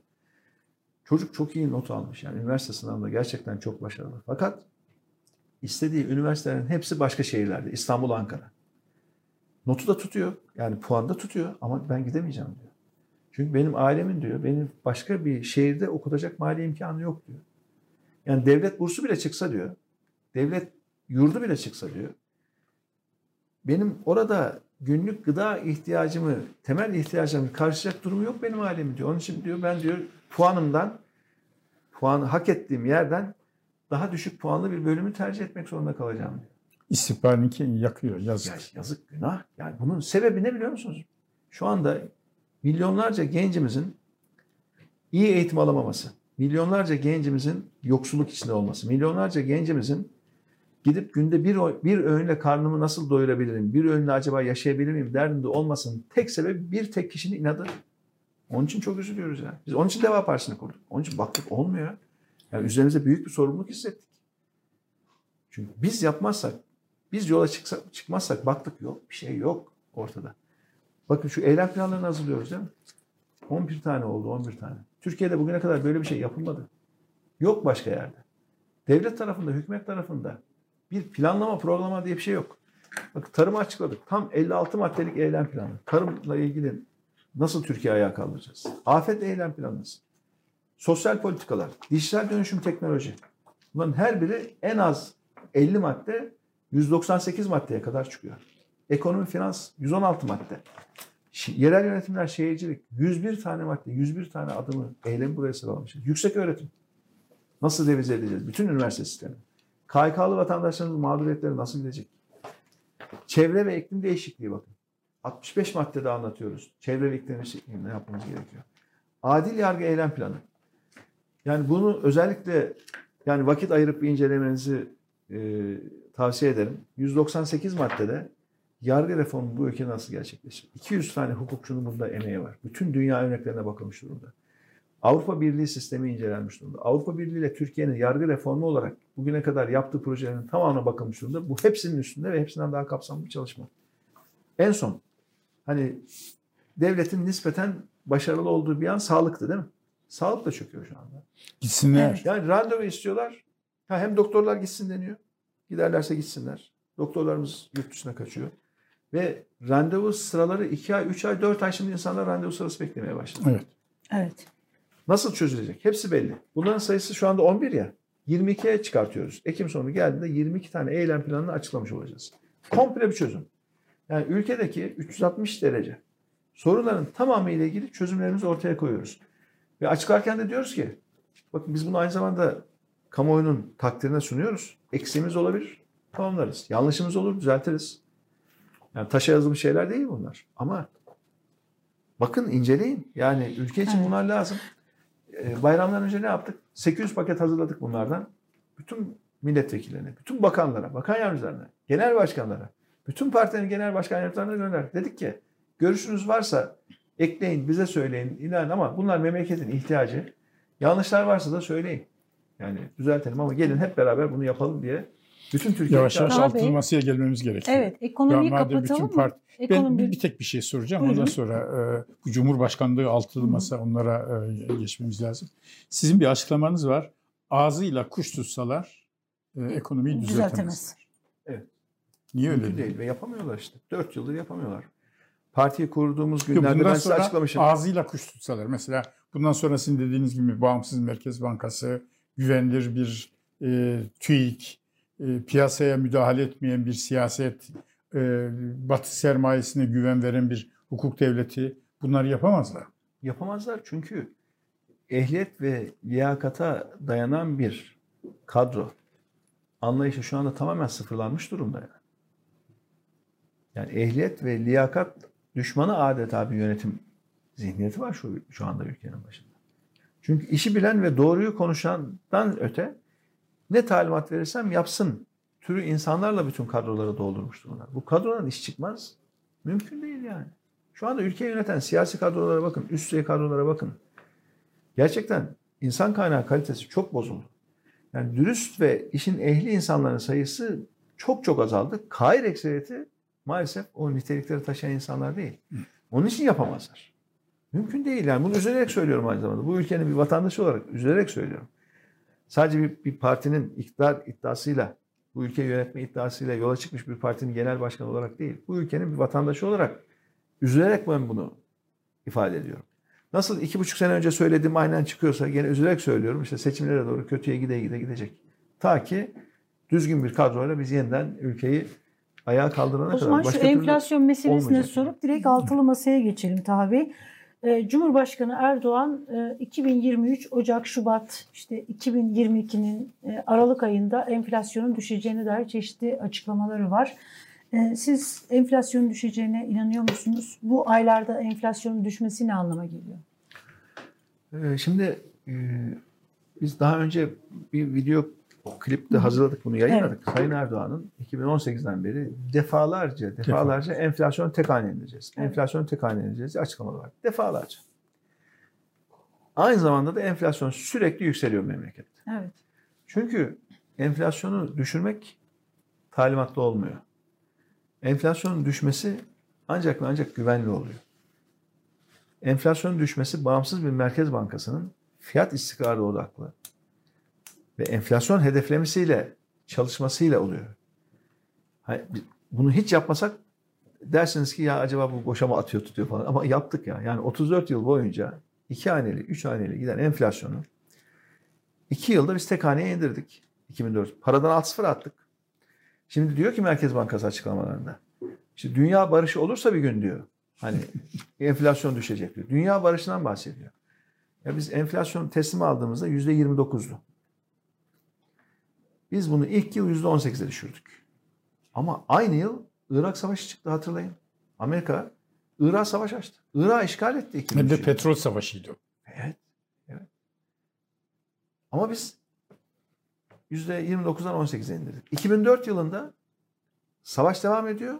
Yine hatırlayın PKK'nın yoğun bir şekilde terör eylemlerini arttırdığı bir yıl. 2004 yılı. Biz 2004 yılında da tek haneye indirdik bunu. Ve paradan al sıfır attık. Tabii ki dış etkenler etkiler ekonomiyi ama siz doğru işler yapıyorsanız, güven odaklı çalışıyorsanız her şeye rağmen ekonomide doğru sonuçlar alabilirsiniz. Ya şu son mesela şey 2011'e bakın, 12'ye bakın, 13'e bakın. O kadar çok dış güvenlik meseleleri var ki. Bütün o dış güvenlik meselelerinin olduğu dönemlerde bizler işin başındayken, bağımsız Merkez Bankası varken enflasyon hep tek hanede gitti bu ülkede. Şimdi ne oldu da patladı? Yani resmi TÜİK'in açıkladığı rakam bile %70'lerde. Gerçek enflasyon %200'e yaklaşmış durumda ülkede. Gerçek enflasyon. Sayın Yani Erdoğan'ın şey- bahsettiği e, 2002 yılının işte Ocak-Şubat e, aylarında enflasyon belasından kurtulmuş olacağız anlamında sözü var. Enflasyon biraz düşüyor falan 2022'nin 2023'ün Ocak 2023 Ocak Şubat. ha, Şubat evet. 2023'ün. Evet. E, Ne- Nebati'nin de e, Sayın Ba- Nebati'nin de bir açıklaması var. İşte 2023 seçimlerine enflasyon düşmüş olarak Gireceğiz diye. Aralık ayını söylüyorlar genelde. Aralık, Ocak. Ya şimdi açıkladıkları enflasyon uydurma bir rakam olduğu için TÜİK'in açıkladığı enflasyon gerçek olmadığı için yani TÜİK'e her zaman talimat verip düşür şu enflasyonu derler. TÜİK de daha düşük bir rakam açıklayabilir yani. Kolaymış o zaman. Ama Bu iş kolaymış. Ama gerçek enflasyon, vatandaşın gerçekten yaşadığı enflasyonu bu hükümetin düşünmesi asla mümkün olmayacak. Asla yani. Durduramayacaklar ya. Çünkü enflasyonla mücadelede bağımsız, güvenilir bir merkez bankası şart. Bu olmazsa olmaz. Bunu anlamıyorlar yani. Şimdi zannediyor ki o enflasyon düştüğü dönemde ve düşük seyrettiği dönemde bizler iş başındayken, Merkez Bankası bağımsızken ben liderdim. Öyle güçlü bir liderdim ki bütün sorunlar memleketin çözüldü. Değil işte. 2018'den itibaren tek yetkilisin. Bırak hani o dönemde değil mi Cumhurbaşkanı var, ikili kararnameler, üçlü kararnameler falan filan. Hani meclis daha etkili. 2018'den bu yana tek imzayla her türlü yetkiye sahipsin. Düşür. Düşür faizle düşür, enflasyonu düşür. Niye yapamıyor? Evet. Niye yapamıyor? Çünkü kendi bilmiyor. Ama bilenlerle de çalışmıyor. Kadrolar çok gerçekten kötü kadrolar, zayıf kadrolar. Yani düzgün insanlar böyle mumla ararsanız tek tük kalmış durumda kurumlarda. Az sayıda yani o kadar. Evet. Yapamıyor, yapamaz da yani. Yapamaz da. Ha, TÜİK'e talimat verip gelecek seçime giderken kardeşim biraz düşük açıkla şu enflasyon der. TÜİK de yapar. Nasıl bugün düşük açıklıyor? Yani gerçek enflasyonun %70'lerde olmadığını hepimiz biliyoruz değil mi? Böyle azıcık çarşıya, pazara giden ya da azıcık ticaret yapan herkes gerçek enflasyonun bu ülkede %200'de yaklaştığını herkes biliyor ve yaşıyor. Sayın Kavcıoğlu Adalet ve Kalkınma arkadaş seçime gidiyorum ama şu %30 açıklar. TÜİK de açıklar. E bu enflasyon düşmüş anlamına gelecek yani. Ya mümkün değil. Sayın Kavcıoğlu e, Adalet ve Kalkınma Partisi'nin milletvekili e, İdi. li olmuş. Tanıyor musunuz şahsen? Çok uzaktan. Çok uzaktan yani. Sayın Babacan şimdi e, önümüzde tabii Tabii Aslında ekonomi bu da sorun mesela. Bu da sorun. Biz mesela ben kamu bankalarından da sorumlu oldum 11 yıl. Mesela kamu bankalarıyla siyaset arasında geçişkenliğe bir izin vermedik. Mesela kanunda yeri olmamasına rağmen yani yazılı bir kural olmamasına rağmen biz fiili bir kural açıkladık. Dedik ki arkadaş kamu bankalarından ayrılıp da milletvekili adayı olan bir daha kamu bankasına dönemez. Ya da Çünkü milletvekilini, o- o- güreşçiyi ilişki- falan kamu bankalarına atamayız. Hayır. Ya bizim dönemimizde e, yönetime şöyle bakın yok öyle bir şey yani. Yani bu siyasetle bankacılık arasında geçişkenlik kadar tehlikeli bir şey yok. Ateşte barut. Kesin patlar yani. Nasıl patlıyor? Milletin cebinden patlıyor. Bu ülkeye zarar ederek patlıyor. Onun için buna çok yanlış işler yani. Evet. Yanlış işler. Şimdi CHP lideri e, lideri Kemal Kılıçdaroğlu milletin sesi başlığı altında mitingler veriyor. Üçüncüsünü de Balıkesir'de gerçekleştirdi. Bu mitinglerde çok uzunca zamandır da kullandığı bir dil var. Cumhurbaşkanı adayı gibi e, konuşuyor. Yani bu algı her geçen gün daha da güçleniyor. E, Kemal Kılıçdaroğlu e, altılı masanın Cumhurbaşkanı adayı mı? Yani Ya zimni da- bir anlaşma mı var? Çünkü diğer hiçbir masada oturan diğer hiçbir lider e, Cumhurbaşkanı adayı gibi konuşmalar ve mitingler düzenlemiyor. Siz yapıyor musunuz mesela böyle konuşmalar, mitingler? Şimdi E, şöyle. Cumhurbaşkanı adayı e, olduğunuz algısını toplumda oluşturacak mitingler düzenliyor musunuz? E, diğer liderlerde de böyle bir şey yok. Dolayısıyla Kemal Bey'in bu şeyi ya altılı masada zimni bir anlaşma var henüz açıklanmamış ama böyle bir şey var. E, direkt e, aslında aday Kemal Kılıçdaroğlu deniliyor. Katılır mısınız buna? Şimdi biz bugüne kadar genel başkanların iştirak ettiği altılı masa toplantılarının hiçbirisinde Evet. Herhangi bir isimle ilgili bu aday olabilir veya bu isim aday olamaz gibi bir görüşme dahi yapmadık. Bu tuhaf değil mi? Hiçbir isim hiçbir isim konuşulmadı bugüne kadar. Ali Bey bu tuhaf değil mi? Şimdi siz diyorsunuz ki Değil, değil çünkü erken buluyoruz. Şöyle, Hı. şimdi burada biz liderleri ağırlıyoruz. Ee, bütün liderler hemen hemen bu soruya aynı cevabı veriyorlar. Yani sorduğumuz zaman Temel Karamollaoğlu da, Ahmet Davutoğlu da, Gültekin Uysal da, Kemal Bey'in hatta kendisine sorduğumuzda da biz henüz masada konuşmadık. Bu cevap Evet. veriliyor. Bu da bir tuhaf bir görüntü değil mi? Değil çünkü bir erken. konuşma. Erken. Tamam ama bu yani e, konuşulmuyorsa o zaman Kemal Kılıçdaroğlu'nun Cumhurbaşkanı adayı yani kamuoyunda bu algının oluşmasını sağlayacak konuşmalar yapması masada rahatsızlık ya da hani bu, bu da mı konuşulmuyor? Ya şöyle yok masada masada Cumhurbaşkanı adaylığıyla ilgili konuların seçime yakın bir tarihte görüşülmeye başlaması gerektiği konusunda bir mutabakata vardık. Hı hı. Ondan sonra da konuşmadık. E, bütün. Türkiye konuşuyor ama. Olabilir. Bütün Türkiye'nin Bütün konuşması Türkiye'nin çok faydalı. konuştuğunu masada mesela siz demiyor musunuz Kemal Bey? Cumhurbaşkanı adayı gibi konuşuyorsunuz. Yani toplumda da böyle bir algı var filan. Bunu da mı konuşmuyorsunuz mesela? Hayır böyle bir şey altılı masada hiç konuşulmadı ve seçimler yaklaşıncaya kadar da konuşulmayacak. Evet herkes biraz merak edecek ama aynı zamanda bu süreci biz saatli görüyoruz. Çünkü Cumhurbaşkanı adaylığıyla ilgili ismi toplumda tartışılan e, çok sayıda insan var. Evet. Bu tartışmanın da saatli bir tartışma olduğunu düşünüyoruz. Yani aslında toplum ismi geçen, adı geçen herkesi sürekli her gün değerlendiriyor. Ve bu da çok saatli bir süreç. Bu olmalı yani. Ve toplumda bunlar tartışıla tartışıla isimlerle alakalı bir kanaat de oluşacak zaman içerisinde. Dolayısıyla ne yapacağız? Günü geldiğinde bakacağız toplumdaki kanaat nasıl? Her bir siyasi parti kendi içerisinde eminim değerlendirme sürecinden geçecektir. Bunu bir formal bir değerlendirme süreci gerekir her partinin içerisinde. Her partinin yetkili kurulları bu konuları bir gün değerlendirmeye başlamalıdır. Mesela biz bugüne kadar bunu hiç yapmadık. Erken gördük. Çünkü bu konu tartışmaya başlandığı anda konuşulacak isimlerle ilgili olumlu veya olumsuz değerlendirmelerin erken aşamada ortalığa dökülmesi, saçılmasını çok yanlış görüyoruz yani. Kendi partimiz adına en azından- Deva Partisi bunu yanlış görüyoruz. Partilerin içerisinde görüşler olabilir ama en kıymetlisi nihayetinde toplumun ortak görüştür. Yani toplumun topyekün bir değerlendirme yapmasıdır. Ve şu anda o süreçte yaşanıyor ve gayet de Yani bu tartışmalar varsın yani. uzasın böyle. Onun içinden bir isim sivrilir o olur gibi anlıyorum söylediklerinizi. Yani olabilir tabii. Yani ismi adı adı geçen insanlar var. Bunlar tartışılır, tartışılır. Bazıları tartışıla tartışıla ya galiba olmaz noktasına gidilir. Bazıları tartışıla tartışıla bu iyi olur noktasına gidilir. Bunlar o günü geldiğinde bakarız, ederiz. Yani e, biz halkın kanaatini çok önemsiyoruz. Ama halkın kanaati için de Halkın bir kanaatini nasıl alacaksınız? Yani buna karar nasıl verilecek? Günü geldiğinde anket mi yapılacak? herhalde yapılır. Her parti bir kendi doğru düzgün tabii şimdi Türkiye'de anketten bol bir şey yok yani. Bazı anketler gerçekten kamuoyunu ölçmek için yapılıyor. Bazıları da kamuoyunu etkilemek için yayınlanıyor. Yani Evet. bilimsel bir şey falan yok işte yani. Sadece etkilemek için. Vay şu şöyle olmuş böyle olmuş delirtmek için yayınlanan bir sürü anket var. Yani gerçekten düzgün yapılan, bilimsel esaslara göre yapılan samimi çalışmalara bakmak lazım.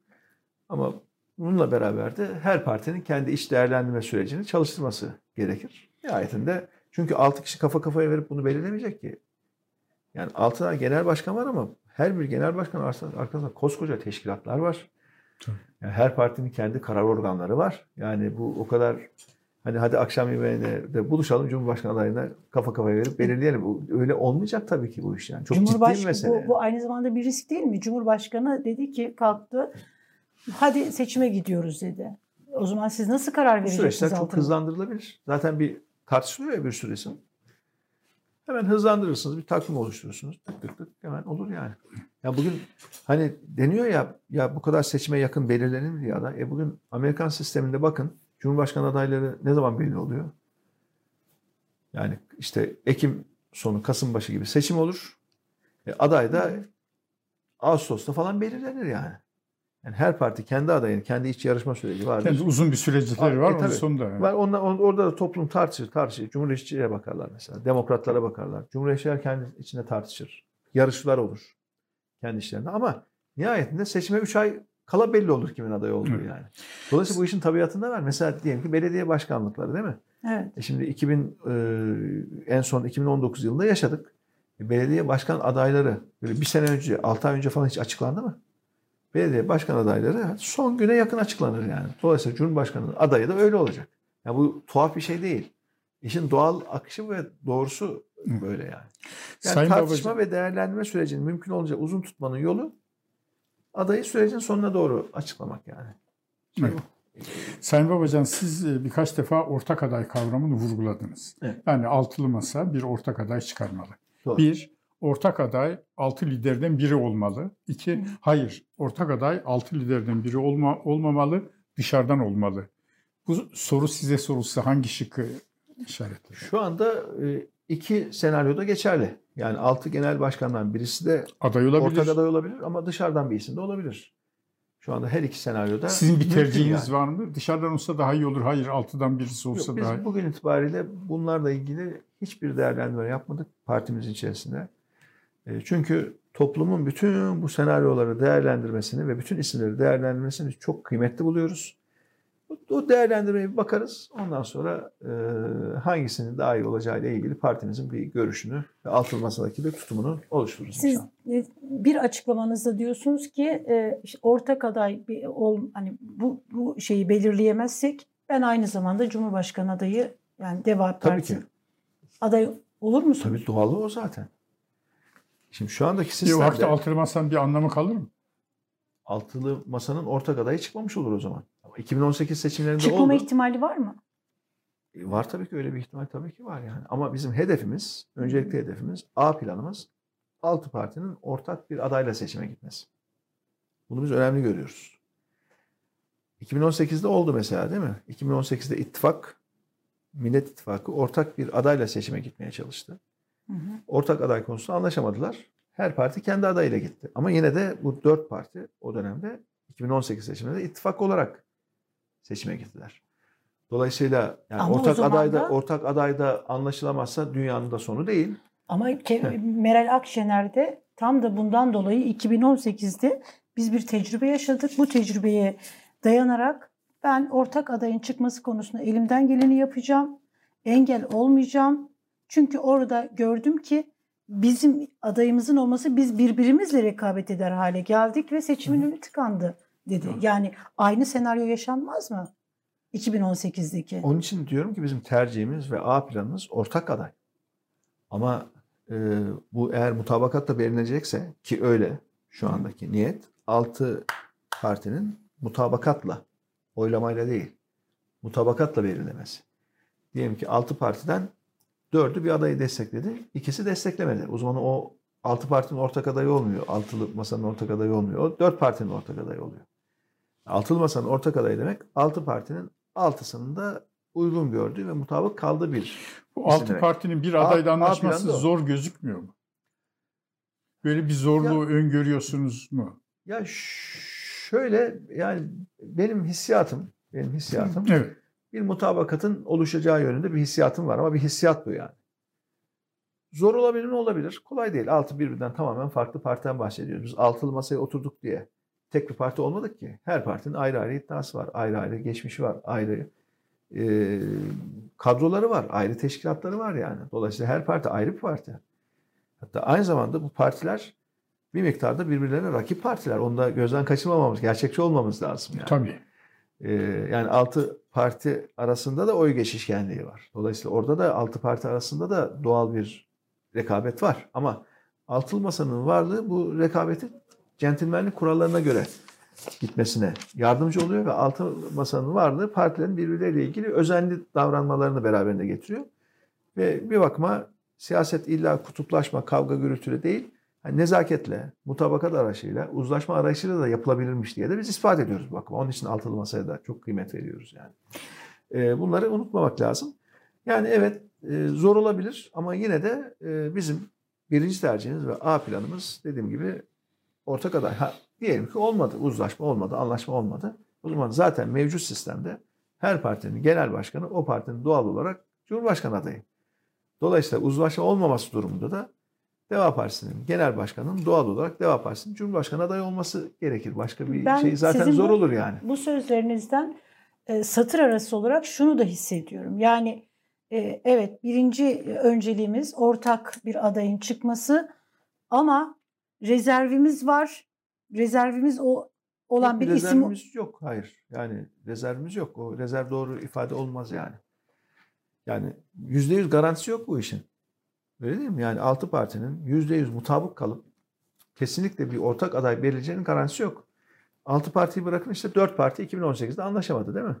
Evet. Şu anda altı parti var yani. Şimdi altı parti yüzde yüz garanti bunlar uzlaşacak tek aday olacak. Bunu diyemeyiz. Diyemeyeceğimize göre de bir B planımızın olması lazım. Bu gayet doğal. Ama nedir? Yolculuğa çıkarken hani arabayla yola çıktınız. E nasıl olsa lastiklerden biri patlayacak diye yola çıkmazsınız yani. Yedek lastiği taşırsınız. Olur da lastik patlarsa yedek lastiği takarsınız. Bunu yani B planı öyle düşünmek lazım yani. Ana ana senaryo nedir? İnşallah yolculuğa çıkacaksınız. Lastiği patlatmadan devam edeceksiniz. Yani. Peki masada Yani doğal doğal olan biz A planımız o. Evet. Lastiği patlatmadan e, bu hedefe varmak ama e, yani lastik patladı yolda kalacak durumumuz da yok. Yedek lastiği takıp devam edeceğiz yani. B Peki planı. masada 5 parti, altılı masadaki 5 parti bir isimde uzlaştı. Deva Partisi 5 partinin uzlaştığı isimde biz dedi bu ismi istemiyoruz. Evet. De, diyebilir mi? Böyle Tabii bir diyebilir. Yani kimse çoğunluğa bize, uymaz Hayır, mısınız? kimse bize dayatamaz ki yani. Dayatma Öyle değil şey ama yok. yani orası bir uzlaşı masası. Orada çoğunluğun kararına siz de uymaz mısınız? Yani Deva Partisi uymaz mı çoğunluğun kararına? Şimdi o şimdi altılı masa mutabakat masası. Oylamayla yürüyen masa değil. Bakın biz ne yaptık? Parlamenter sistem dokümanımızı açıkladık değil mi? Bu oylamayla hazırlanmadı ki. Tek bir parti, altı partiden tek bir tanesi bir kelimeye itiraz ettiyse o kelime girmedi buraya. Altı parti bu metnin tamamına altına imza attı. Oylama hiç yapmadık. Yani işte diyelim ki 6 parti 5'i bir şey istedi. Bir tanesi ben istemiyorum dedi. O bir partiye rağmen hiçbir şey girmedi buraya. Evet yani Çünkü oylama öyle- değil, öyle oylama yapmaya- değil öyle yap- mutabakat diyorsunuz. Evet, oylama değil mutabakat. Cumhurbaşkanı adayı da mutabak. Doğal olarak öyle yani. Evet. E şimdi diyelim ki oylama yapıldı. Dörde iki. E, dört parti istiyor. iki parti hayır dedi. E, iki parti hayır dedi. Cumhurbaşkanı adayına nasıl destek verecek ki? İşin tabiatında yok böyle bir şey yani. Oylamada hayır diyeceksiniz. Sonra meydan meydan hayır dediniz. Cumhurbaşkanı adayını destekleyeceksiniz. Ya bu olmaz yani Evet. böyle bir şey. Yani işin- Şimdi ama bakın hep olumsuzları konuşuyoruz da. Yani bu olumsuzları çok konuşmak bence iyi değil. Yani B planı üzerinde çok durmak iyi bir şey değil yani. Hani bunu konuştukça sanki bu iş olmayacak, işte sıkıntı var gibi bir e, kanaat oluşabiliyor. Öyle bir şey yok şu anda yani. Öyle bir şey yok. Şu anda herkes iyi niyetle, memnunsunuz yani. ve samimiyetle yani alt, ben benim gördüğüm altı parti, altı genel başkan samimiyetle ve iyi niyetle ortak aday çıkartma çabasının içerisinde şu Deva anda yani. Partisi'nin kriterleri nedir o halde onu soralım. Artık, Ayrıca. artık biz ortak kriterleri açıkladık ya. Yani Evet. altı, İşte. altı partinin ortak kriterlerini liste olarak yayınladık. Orada O da bir- mutabakatla yayınlandı. Dolayısıyla hepimizin altına imzası var. Bu ortak açıkladığımızdaki kriterler neyse ortak kriterler bizim de Deva Partisi olarak kriterlerimiz var. Sayın Babacan e, bu geçiş dönemi de denilen e, muhalefetin Cumhurbaşkanı kazandığında parlamenter sisteme geçişe kadar e, cereyan edecek olan dönem.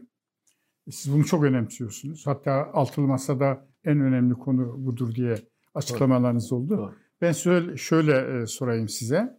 Mesela deniliyor ki Türkiye'yi altı lider yönetecek. E, Cumhurbaşkanı adayı falanca ama öteki beş liderle birlikte yönetecek.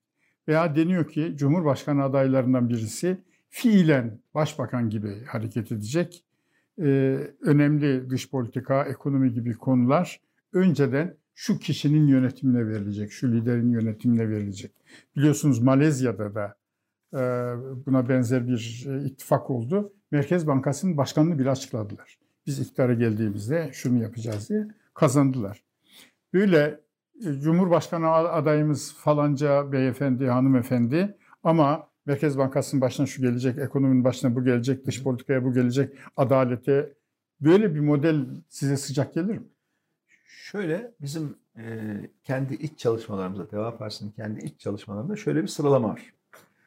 Bu çalışmalar bittikçe biz bunu ne yapacağız? Diğer partilerde istişareye başlayacağız. İlk sırada ne var? Öncelikle şu geçiş sürecinin yol haritası dediğimiz bir çalışma var. Yani şu parlamenter sistemi hedefledik ya. Evet. İlk seçimle bu parlamenter sisteme geçene kadar ki Ki dönem. geçiş sürecinde En kritik dönem. ülke nasıl yönetilecek? Çünkü bunu her zaman yaşamaz ülkeler. Evet. Yani ülkeler nedir? İşte bir sistem vardır. O sistem çerçevesinde seçimler olur. Partiler başarısız olan gider, başarılı olan gelir falan filan. Biz ilk defa sistem değişikliğini hedefleme iddiasıyla şimdi seçime gidiyoruz. Dolayısıyla madem böyle bir sistem konusunda mutabık kaldık parlamenter sistem konusunda ilk seçimlerde mevcut sisteme göre yapılacak. Yani Evet. Mevcut Cumhurbaşkanlığı hükümet sistemine göre seçim yapılacak. Mevcut sisteme göre Cumhurbaşkanı seçecek. Mevcut sisteme göre parlamento seçecek ama seçecek Cumhurbaşkanı da parlamentodaki çoğunluğu olan partilerde parlamenter sistem istiyorum diyen Partiler. insanlar. Böyle Dolayısıyla olunca o geçiş döneminde ülkenin bu hedeflenmiş olan parlamenter sistemin ruhuna uygun yönetilmesi gerektiğini biz düşünüyoruz. Yani seçecek Cumhurbaşkanı'nın görevini yaparken her ne kadar anayasa ona çok geniş bir yetki alanı tanımış olsa da Hı. katılımcılık anlayışıyla Bakanlar ve Kurulu yetki, gibi. ve yetki paylaşımını da esas alan bir çerçevede ülkeyi yönetmesi gerektiğini düşünüyoruz. Yani fiili olarak parlamenter güçlendirilmiş parlamenter sistem yetkileriyle yönetecek. Yani o ruh orada hakim olsun. Madem çok beğeniyoruz bunu değil mi? Mutabık kaldık. Hedef olarak koyduk. E bu hedefe ulaşıncaya kadar bu yokmuş gibi mevcut sisteme göre ülkenin yönetilmesini biz doğru görmeyiz yani. Ama bu demek değildir ki kukla bir cumhurbaşkanı olacak. Bu demek değildir ki işte altı parti ne derse cumhurbaşkanı emir kulu onu yapacak. Öyle de değil yani. Yani nedir? Katılımcılık esası ve yetki paylaşımını da esas alan bir çerçeve. Mesela Merkez Bankası Başkanı atanacaksa örneğin yani Cumhurbaşkanı bunu tek imzayla yapmasını biz doğru görmeyiz yani. Madem burada hedeflediğimiz sistemde Cumhurbaşkanı e, Bakanlar Kurulu kararıyla atanıyor. Merkez Burada Bankası Başkanı. Evet. Düzeltiyorum evet. Merkez Bankası Başkanı Bakanlar Kurulu kararıyla atanıyorsa demek ki bu geçiş döneminde de Cumhurbaşkanı bu görevlendirmeyi yaparken mesela kabinesiyle bir konuşsun isteriz yani. Hani bir görüşlerini alsın. Liyakat esaslı bir aday üzerinde hep beraber çalışılsın. Yani adaylar üzerinde mümkün olduğunca mutabakat sağlanmaya çalışılsın. Mesela biz o dönemde bunları önemli görürüz yani. Evet. Şimdi bunların hepsini biz çalışıyoruz. Çalışmamız bittikten sonra da diğer partilerle bu konuları istişare etmeye başlayacağız. Bu bittikten sonra Hı. Buyurun. sistem üzerinde mutabık kaldık. Geçiş sürecinin yol haritası konusunda diyelim ki mutabık kaldık artı parti olarak. İşte o noktada da isimler konusunda da bir egzersizin başlamasının iyi olacağını düşünüyoruz. Yani Bir yandan- seçimleri Bir yandan seçim kampanyası devam ederken Hı. sahadayız ya hep beraber. Mitingler, il il, ilçe ilçe herkes dolaşıyor. Genel başkanlar sürekli sahada, herkes sahada iken eş zamanlı olarak da bir mutfak ekibinin oturup şöyle bir isimler üzerinde çalışması. Bu isimler üzerinde de partiler arasında bir istişarenin iyi olabileceğini düşünüyoruz. Çünkü sonraya bırakırsak seçimi kazandık tamam şimdi hadi bakalım oturalım plan program yazmaya başlayalım. Hadi oturalım bir hükümet Olmaz. programı yazalım. Hadi oturalım bir koalisyon protokolü oluşturalım. Koalisyon kurulsun, hükümet kurulsun ondan sonra hadi bakalım Merkez Bankası Başkanı kim olsun derken aylar geçer inanın yani.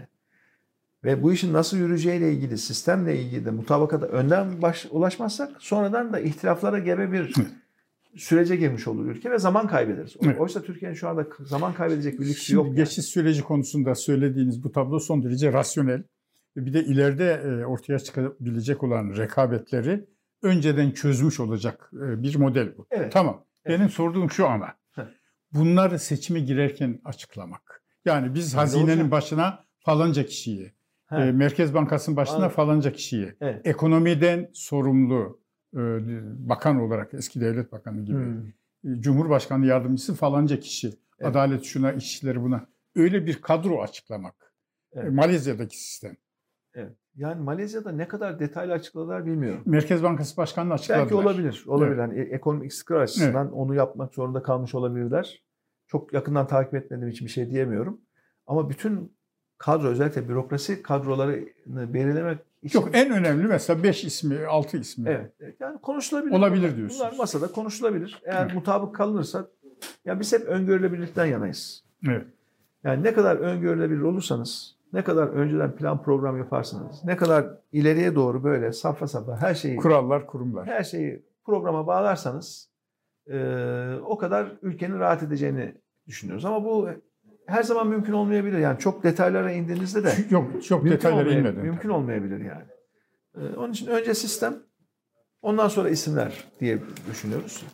E, tabii şu da önemli. Yani o, o geçiş sürecinin nasıl olacağı ile ilgili konuda Cumhurbaşkanı adayının da mutabık kalması önemli. Tabii.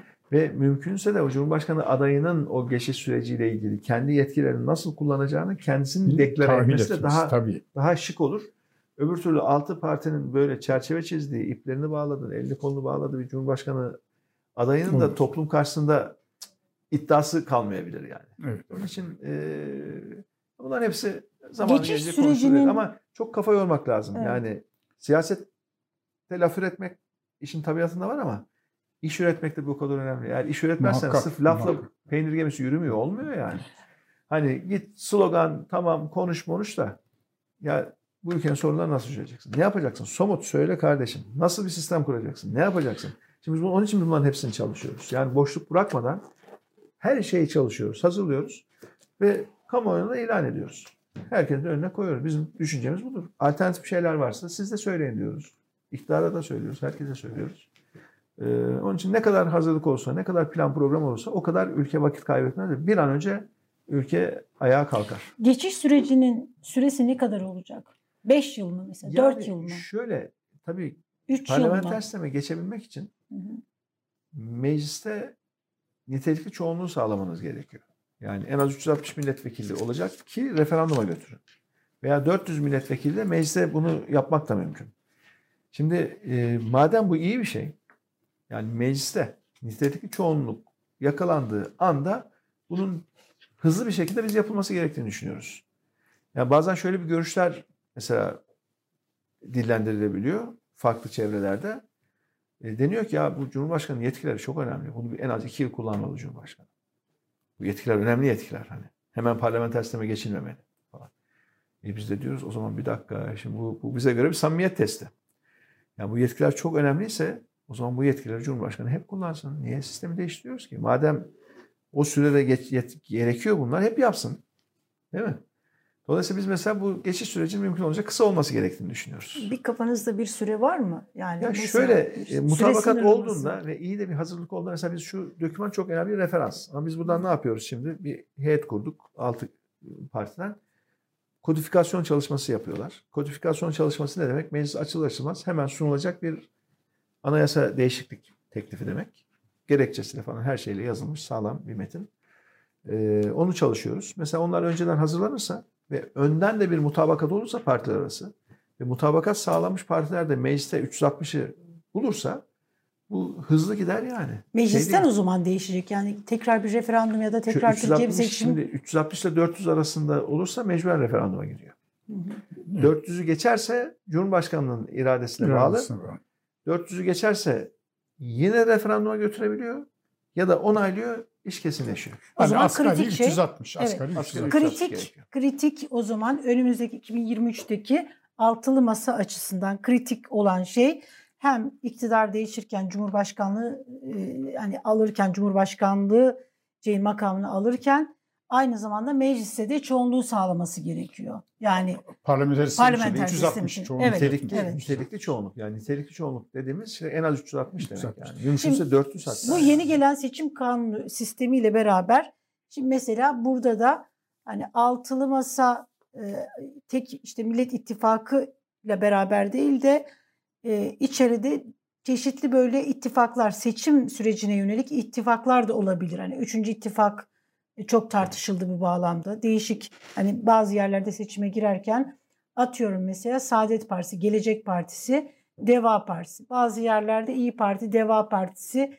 Saadet olabilir gibi modeller üzerinde de modellerde tartışılıyor. Siz bu modellere nasıl bakıyorsunuz? Ee, Şimdi- ittifak içerisinde ittifak bu, bu, modellerine. bahsettiğiniz, e, ortak listeler diye anlıyorum ben mi? Yani öyle mi? Doğru mu anlıyorum? Çünkü ittifak Seçim ittifakı. Seçim Seçim ittifakı. ittifakı bir tane Evet. oluyor. Yani seçim ittifakını bölge bölge değiştiremiyorsunuz. Yani Yüksek. Seçim Kurulu'na diyorsunuz ki biz aşağıda isimli olan partiler bu seçimlere ittifak halinde girmek Evet. istiyoruz diyorsunuz. Dolayısıyla e, Yüksek Seçim Kurulu da oy pusulalarını bastırırken ne yapıyor? O dört partinin, altı partinin neyse logolarını yan yana basıyor. Bir de Evet. kenarına kalın bir çerçeve koyuyor. Dolayısıyla insanlar biliyor ki ben şu partiye oy verdiğimde bu parti bu ittifakın içinde diye insanlar biliyor. Şimdi e, bu son yasa değişikliğinden önce ittifak içindeki artık oylar Evet. yine ittifak içinde kalıyordu. İttifak içindeki partilere bir şekilde dağıtılıyordu. Evet. Fakat son yasa değişikliğiyle beraber ittifak içerisindeki artık oylar o seçim bölgesindeki başka partilere de gidebiliyor. Zaten ne yaptılar? Bu seçim yasasını meclise gönderdikleri gün köşe yazarlarıyla, televizyon yorumcularıyla yoğun bir kampanya başlattılar. Kampanya neydi? Yeni kurulan partiler var ya bunların işini bitirdik. Bu yeni partiler artık artık gidecekler. Mecburen başka partilerin listelerinden milletvekili adaylarını koymak zorunda kalacaklar. Kendileri artık seçime giremezler bunlar diye kampanya başlattılar. Evet. Hatırlıyorsunuz yani eş zamanlı ve bir yeni partileri zayıf ve küçük gösterme kampanyası. Biz de çıktık dedik Ramazan bayramından önce diyoruz. Yok, öyle bir şey yok dedik ya. Biz, Biz kendi, kendi logomuzla- logomuzla, kendi ismimizle seçime gidiyoruz arkadaş dedik. Dünyayı ilan ettik yani. Ve biz öyle yapacağız. Yani biz seçim pusulası açıldığında Deva Partisi'ni vatandaşlarımız görecek. Ha, eğer bir ittifak içinde olursak da ne olacak? Deva Partisi'nin gene logosu olacak ama bir ittifak çerçevesi içerisinde olacak. Yok ittifakta olmazsak da yine Deva Partisi'nin logosu münferiden seçim pusulası Zaten olacak. 2023 İttifakta, kritik e, seçim ya. o ittifak- yüzden soruyorum yani. İttifak sisteminde artık oylar Kritik kaldırıldığı için Heh. a- bir anlamı kalmadı. İttifak içinde olmak. Ha, ittifak artık- içinde olmanın Artık oylar kaldırıldı. Kal- Sadece baraj meselesinde evet, aynen öyle. Aynen öyle.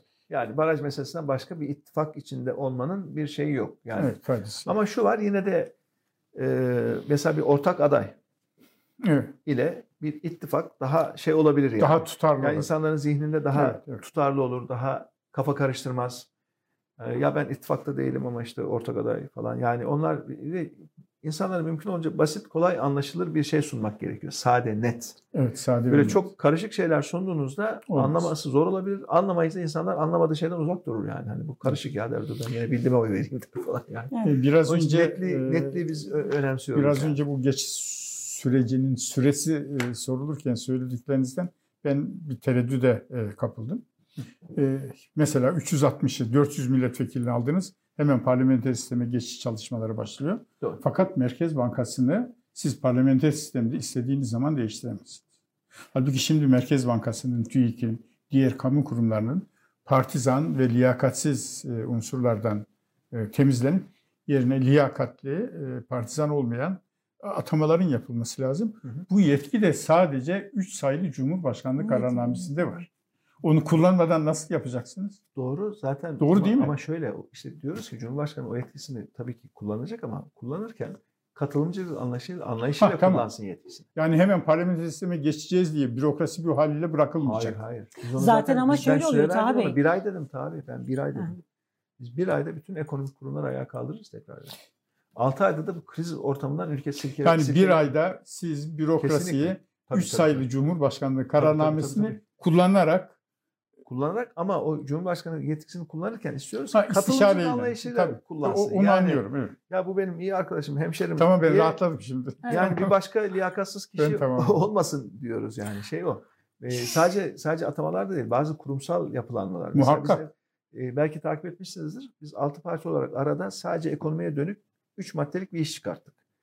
Yeni bir strateji ve planlama kurumunun kurulması. Tabii DPT gibi evet. Evet. Tabii onu Yani strateji ettik. ve planlama kurumu.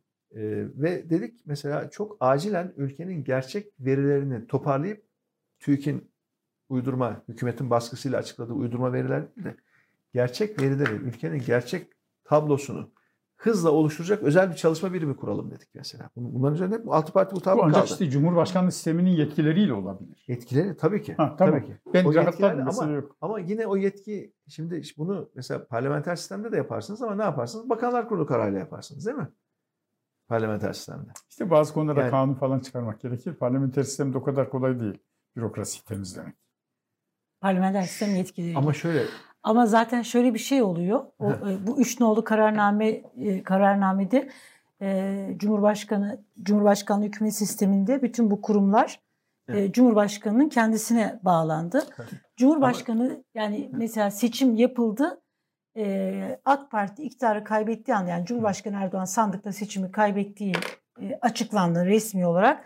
Kendisiyle beraber 1200'ün üzerinde yüksek bürokrat görevi de sonlanmış oluyor. O Buna TÜİK de Merkez Bankası da dahil. kurumsal düzenleme yapmak için oluyor ama yenisi atanana lazım. kadar da eskileri görevine devam Evet. ediyor. Yani öyle bir madde de var. Ya, yani Siz bu yani- listeye çalışıyor musunuz peki? Yani biz kendi içimiz Çünkü- kendi Hı hı. kendi içimizde çalışma ayrı bir de altı partili ortak çalışma ayrı. Biz şunu dedik yani herkes kendisi şimdiden çalışmaya başlasın dedik. Evet. Ama oturup da altı parti bir araya gelip de bir ortak e, şey henüz yok yani onun için Evet. biraz biraz erken. Yani mesela o dönemde kurumsal yapılanmalarda da değişiklikler gerekecek. Yani Muhakkak, mesela bahsettiğim kurumun kurulması gerekecek. Bu kurumun kurulması yetkisi şu anda Cumhurbaşkanı yetkisi. Ama ya bunu tek imzayla yapması mesela doğru olmaz değil mi? Günü gelince gene tartışılsın, Yani edilsin. Cumhurbaşkanlığı hükümet sisteminin verdiği yetkileri yeni Cumhurbaşkanı kullanırken Bakanlar Kurulu gibi hareket edecek. Ama o yetkiler kullanılacak. Her yetki Mesele değil bu. ama eskiden Bakanlar Kurulu'nun yetkisinde olan önemli Evet. kararlar neyse mesela o tür kararları Evet. yetkisi olmasına rağmen yetki paylaşımını esas alan Yapılması. bir şekilde kullanırsa daha iyi olur. Benim diyoruz yani. problemim çözüldü. Yani ben e, parlamenter sistemle yapılamayacak reformların siz bir ayda diyorsunuz, altı ayda olur. Reformların Cumhurbaşkanlığı hükümet sistemiyle yapılması gerektiği görüşündeyim. Sizin görüşünüz buna engel değil, ona memnun oldum. Evet, evet. Yani bu mesela diyelim ki parlamentoda bazı şeyler yasa gerektirebilir diyorsunuz Tabii, ya ama tabii. yasa ne demek? Mecliste çoğunluğu olan partilerin mutabakatı demek değil mi? E biz onu o mutabakatı mecliste çalıştırmayız da partiler arası kuracağımız mekanizmalarla çalıştırırız. tabii, tabii. Kabinede Mümkün. çalışır mekanizmalar. Tabii. Yani e, işin ruhu çok önemli. Onun için Evet. işin ruhu kelimesine yani Anlaştık Ali Bey. parlamenter sistemin ruhu dediğimiz bütün bunlar işte. Bunlar, yani. evet. Evet. Yani Şu dış politikadan birkaç şeyler e, soralım. Benim en çok e, ağrıma giden e, Bulgaristan'a vize muafiyetinin tanınması. Biz Avrupa Birliği'nden vize muafiyeti beklerken biz Aa. affedersiniz zırnık alamadık. Bulgaristan'a vize, vize muafiyeti takdim ettik. Zoruma gidiyor yani. Ki AB üyesi değil mi? Evet. Evet. Ya e, Tabii bu yani Trakya'da ticaret artsın diye yapıldı. Türk vatandaşlarının tabii, alım tabii, gücü iş gereği şu an döviz getirsinler ya. işin özü gelsinler işte buraya vizesiz gelsinler. Biraz leva bırakıp gitsinler yani. Şimdi para bizim kendi milli paramız pul olduğu için Bulgaristan'ın parası bile çok kıymetli yani. Gidiyorsunuz Doğu Karadeniz'de Gürcüler gelse de biraz döviz bıraksa diye insanlar bekliyor. Trakya'ya gidiyorsunuz Bulgarlar gelse de biraz döviz bıraksa diye bekliyor. Ben en son Edirne ziyaretimde bir restorandaki garson ya dedi başkanım dedi eskiden dedi Bulgarlar geldiğinde bize dedi bahşiş bırakır dedi leva. Yani kağıttan daha değersiz de biz yırtıp çöpe atardık dedi. Değeri yoktu dedi. Şimdi bahşiş bırakınca sağ olsunlar dedi bayağı para ediyor Türk lirasına çevirince dedi.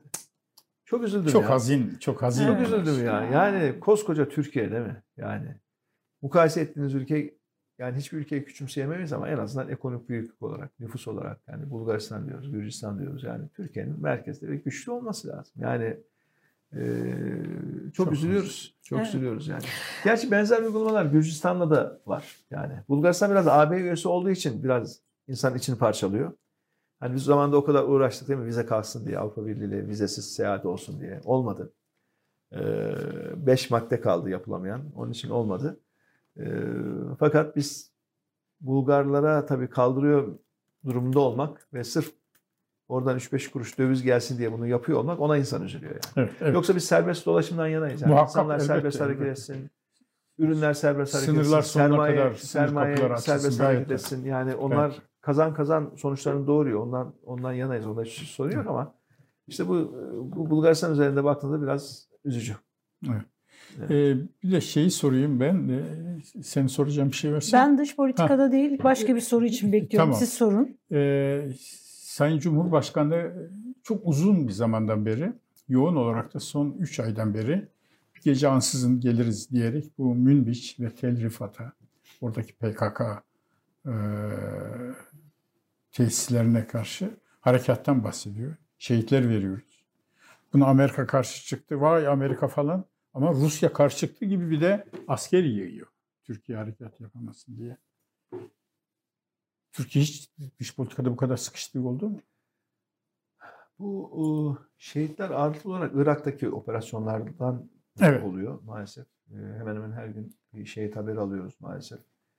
E, bu Münbiç Irak'ta oluyor mu? Oradan da oluyor. Münbiç ve, Münbiç ve Tel Rifat'tan Münbiç ve da. Tel Rifat'la ilgili bir sınır ötesi operasyonu her ne kadar Sayın Erdoğan defalarca dillendirdiyse de o bölgede bölgenin tümüyle ilgili özellikle hava sahasının kontrolü Ruslar. Ruslarda olduğu için Rusların izin vermesi gerekiyor. Rusların alan açması gerekiyor. Şimdi Ruslar alan açmayınca o zaman bayağı riskli bir operasyon olur bu. Çünkü uçak uçuramazsınız. E, havadan desteklenmeyen kara operasyonlarında da Çok zor. askerleriniz büyük risk altında olurlar. Yani çok şehit verilir Allah korusun. Ki mesela en son biliyorsunuz 30 34 tane şehit verdik. Hani meşhur o şehit verip de Evet. Rusların saldırısında arkasından da Erdoğan'ın gidip Moskova'da Putin'in kapısında beklediği o görüntüleri hatırlıyorsunuz. Dolayısıyla o günden bugüne e, maalesef Türkiye askeri gücünü böyle test ettirdiği için hani saçma sapan şeylerle e, adımlarla askeri gücünü test ettirdi, askeri gücünü ölçtürdü. O gün bugündür işte maalesef Suriye'nin bir kısmında operasyon yapmadan önce Amerikalardan izin almak zorunda kalıyorlar. Bir kısmında operasyon yapmak için Ruslardan izin almak zorunda kalıyorlar. Fakat bugüne kadar Rusya bu alanı açmadı Türkiye'ye. Ee, bu işin gerçek yüzünü biz bilmiyoruz. Biz birkaç kere yoğun çağrı yaptık. Bakın dedik. Günü gelir sınır ötesi operasyon bu ülkenin güvenliği için gerekebilir. Tabii. Ama bu hükümetin niyetinden biz emin değiliz. Dolayısıyla bunu sadece yaklaşan seçimlerde bir dış güvenlik olayı yaratıp seçimlerde ekonomiyi unutturup üzerine örtüp hükümete olan desteği artırmak için böyle bir operasyona kalkışıyorsunuz? Yoksa gerçekten ülkenin dış güvenlik gerekçeleri var mı? Sağlam gerekçeleri var mı? Dedik ki güvenlik birimlerinin başındaki kişiler gelsin bize anlatsın. Bir dinleyelim. Bakın e, yıl 2007 Kuzey Irak'taki ilk hava operasyonlarını başlatmadan önce PKK'ya, Kandil'le o ilk Evet. hava operasyonlarını başlatmadan önce tam o dönemde ben Dışişleri Bakanıydım biliyorsunuz. Gittim bölgedeki bütün başkentleri dolaştım. bütün liderlere tek tek tek tek tek tek anlattım. Dedim ki bakın böyle bir bizim terör sorunumuz var. Onun için böyle bir operasyon yapmak durumundayız. Bizim İran toprak bütünlüğü ilgili en ufak bir şeyimiz yok. Irak Anayasası'ndaki İran yeni yönetim modeli neyse zaten Birleşmiş Milletler süreci geçen bir şeydir. Biz buna destek veriyoruz ama bizim terör sorunumuz var. Operasyon başlayacağız ama bu sadece teröristlere karşı bir operasyondur diye anlattım. Ve bizim o meşhur o Kandil'e düzenlediğimiz o yoğun hava operasyonların başladı, bitti. O günkü basın taramasını yapın. Tek bir ülkeden tek bir kelime itiraz duymadınız. Tabii. Ve yine sadece başkentleri bilgilendirmedim. Gittim muhalefet liderlerini de bilgilendirdim Dışişleri Bakanlığı. Ekim'i aldım yanıma. Askeri kanattan, dışişleri kanadından. Gittik tek tek. Tabii dış güvenlik konusunda hani devlet sırrı olan işler var doğası gereği yani. Onların hepsini ortalarda konuşuyor olmak, operasyonların askeri detayları Doğru falan değil. onlar konuşulmaz yani. Günü gelince yapılır. Konuşulmaz ama yani böyle bir operasyon niye ihtiyaç var? Asker kanadı ne düşünüyor? Bizim diplomatlarımız ne düşünüyor? Bu konularda muhalefet liderlerini ben bilgilendiririm Dışişleri Bakanı olarak. Ve ondan sonra operasyona başladık. Ve ne içeriden ne dışarıdan en ufak bir itiraz gelmedi operasyonlara. Zemini hazırladık çünkü. Diplomasi zeminini hazırladık ve içeride muhalefete de meşru sebeplerimizi anlattık. Şimdi diyorlar ki Suriye'ye operasyon yapacağız. Tamam ama bu operasyonun gerekçeleri nedir? Kapsamı nedir? Süresi nedir? Güvenlik birimlerinin başındaki 2-3 kişidir zaten bu. Görevlendirin. Gelsinler bizlere anlatsınlar. Ben 8 yıl bu ülkenin Milli Güvenlik Kurulu'nda bulunmuş, Milli Güvenlik Kurulu üyesi olmuş bir insanım. Yani devlet sırrı nedir? Askeri hassasiyet nedir? Dış güvenlik nedir? Bi- Bilirim yani. Yani orada konuştuğunda da tutup da sağda solda konuşacak falan öyle bir şey zaten olmaz yani. Bu devlet adamına da yakışmaz. Ama biz emin değiliz. Teknik olarak gelsinler bize gerekçelerini anlatsınlar. Operasyonun askeri detaylarını da merak etmeyin, sormayız. Mesela Sayın Erdoğan en büyük hatası ne oldu biliyor musunuz? Tel Rifat demeyen işleri hedef gösterdi. Yani operasyonun, olası operasyonun sürpriz etkisini sıfırladı. Ve karşı tarafı uyandırdı. Karşı tarafa siz davul zurna çala çala çala ben geliyorum geliyorum şuralara böyle derseniz karşı taraf hazırlığını yapar ve operasyonun başarı ihtimalini düşürür. Askerlerimizin hayatını daha çok riske atmış olursunuz. Ya tamam Suriye'de bir operasyon gerekiyor deyin de niye detay veriyorsunuz ki? Niye nokta atış hedefler veriyorsunuz? Şurada yapacağım, şunu yapacağım, bunu yapacağım. E 3 aydır söylüyor yapamıyordu işte ne oldu? Maalesef. Ne oldu? Ve gerçekten çok üzücü bir konu. Evet. Yani bu ülkenin gerçekten dış güvenlik meselesi de girişi bitir. Yok iç siyasette sorunları örtmek için yapıyorsan büyük ayıp. Ama gidip de böyle önce ilan edip sonra Rusların alan açmaması sebebiyle bu operasyonu yapamamış duruma düşmek bu ülkeyi zayıflatır tabi. Gerçekten bütün uluslararası kamuoyu önünde yani bölge ülkeleri yanında yani gidip bir ülkeden izin almak zorunda kalan, onun izin için o ülkenin peşinde koşmak zorunda kalan bir ülke haline düşürüyorlar. Sonra sen bunu açıklamak zorunda mısın Allah aşkına? Ya? Git önceden Ruslarla konuş. işi bitir. Ondan sonra sessizce bir gece ansızın gerçekten gel yani. Bir gece ansızın gelebilirim, bir gece ansızın gelebilirim diye bir gece ansızın gelinmez. Konuşmadan bir gece ansızın gelinir yani. O ansızın olur. yani inanın yani bu nasıl bir akıl kaybıdır, nasıl bir e, böyle yanlış devlet yönetimi çok üzülüyoruz ya. Paçalarından akıyor her şey ya. Bu kadar kötü yani. Evet. Bu kadar. Bir de hakikaten Ama e, ülkenin itibarına yazık. Ya bütün dünya alemde bunu görüyor. Bir ülkenin cumhurbaşkanı çıkıyor. Güvenlik gereği bir gece ansızın gireceğim diyor. Ondan sonra ülke ülke Rusların peşinde dolaşıyor değil mi? En son işte İran'da toplandılar. Gene izin alamadılar. Ya bu niye o noktaya getiriyorsun ki? Git önce sessizce konuş. Arkadaş bak böyle böyle derdimiz var. Anlaş. Oluyorsa yapamıyorsan da hiç sessiz kal değil mi? Yani teşebbüs edip de yapamıyor duruma düşmek. Rusların izniyle bu ülkenin güvenliğini sağlayıp sağlayamayacak noktaya bu ülkeyi götürmek bu ülke için gerçekten çok acı, çok çok üzüntü verici bir şey. Yazık yani yazık. Bu kadar itibarı beş paralık edilmemeli bu Evet. ülkenin. Yani. Şimdi ben biraz önce size bu e, ittifak içerisinde ittifak olabilir mi? Yani çok ittifak çünkü hani seçimi kazanmak için e, parlamentoda da e, çoğunluğu sağlamak gerekiyor. Yani sağlıklı bir e, yönetim için. E, bi- biz daha önce de bu soruyu size sormuştuk. Ankara'da yaptığımız bir yayında. Siz ilk o zaman demiştiniz ki kendi logomuzla bir seçime gireceğiz demiştiniz. E, bu soruyu biz e, Temel Karamollaoğlu'na sorduk. İlk Temel Karamollaoğlu üçlü ittifak ya da başka hani seçim ittifakları olabilir. Önemli olan o da yine meclise çoğunluğu sağlamaya Son yönelik. kanun çıktıktan sonra Evet son bir- kanun. Ahmet Davutoğlu da benzer. Önemli olan parlamentoda çoğunluğu sağlamak. Dolayısıyla bu tür ittifaklar üzerinde konuşulabilir dedi. Ee, biz bunu Kemal Kılıçdaroğlu'na da sorduk. Şimdi bu sorunun e, bu soruyu tekrar size e, İsmail Saymaz sordu. Hı. A- altılı masada birden çok ittifak oluşabilir mi diye. Siz bu soruya cevap verirken Gelecek Partisi ile de e, bir polemiğin içerisine girdiniz. Bu polemik devam edebilirdi ama e, Cumhurbaşkanı Erdoğan sizi ve Sayın Davutoğlu'nu ihanetle suçlayınca o polemik böyle kaldı. Şimdi dediniz ki Sayın Davutoğlu 3 parti Saadet Gelecek Deva deklarasyon yapalım diye önerdi. Partinin yetkili organlarına götürdük. Başkanlık kurulunda 21'de 21 reddedildi. Bir arkadaşımız bile desteklemedi diyerek bir cevap verdiniz. Ee, bu soruya Sayın Ahmet Davutoğlu e, sitem etti. Yani bu hani nesi vardı ve 21'de 21 bu arkadaşlara ben soruyorum. Şimdi iki parti arasında neden böyle bir polemik oluştu? Siz mesela bu soruya neden böyle bir cevap verdiniz? Başka türlü cevaplamak da belki mümkündü. Çünkü aynı parti içerisinde siyasi yol arkadaşlığı yaptınız. Ee, arkadaşlığınız var, beraber siyaset yaptınız. İki ayrı parti olarak çıktınız. Biraz bunu anlatır mısınız? Yani bu e, 21'de 21 ve Sayın Davutoğlu'nun bu sistemini siz nasıl değerle, değerlendirdiniz?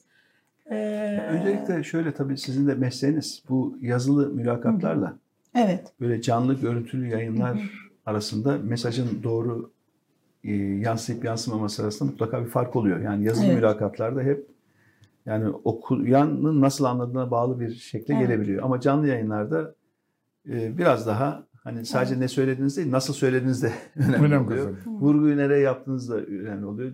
Vücut diliniz de önemli oluyor. Dolayısıyla iletişim daha saatli olabiliyor. Dolayısıyla o yazılı mülakatın verdiği bir e, bir doğal bir e, şey de olabilir orada. Ama şunu tabii baştan bir söylemek lazım.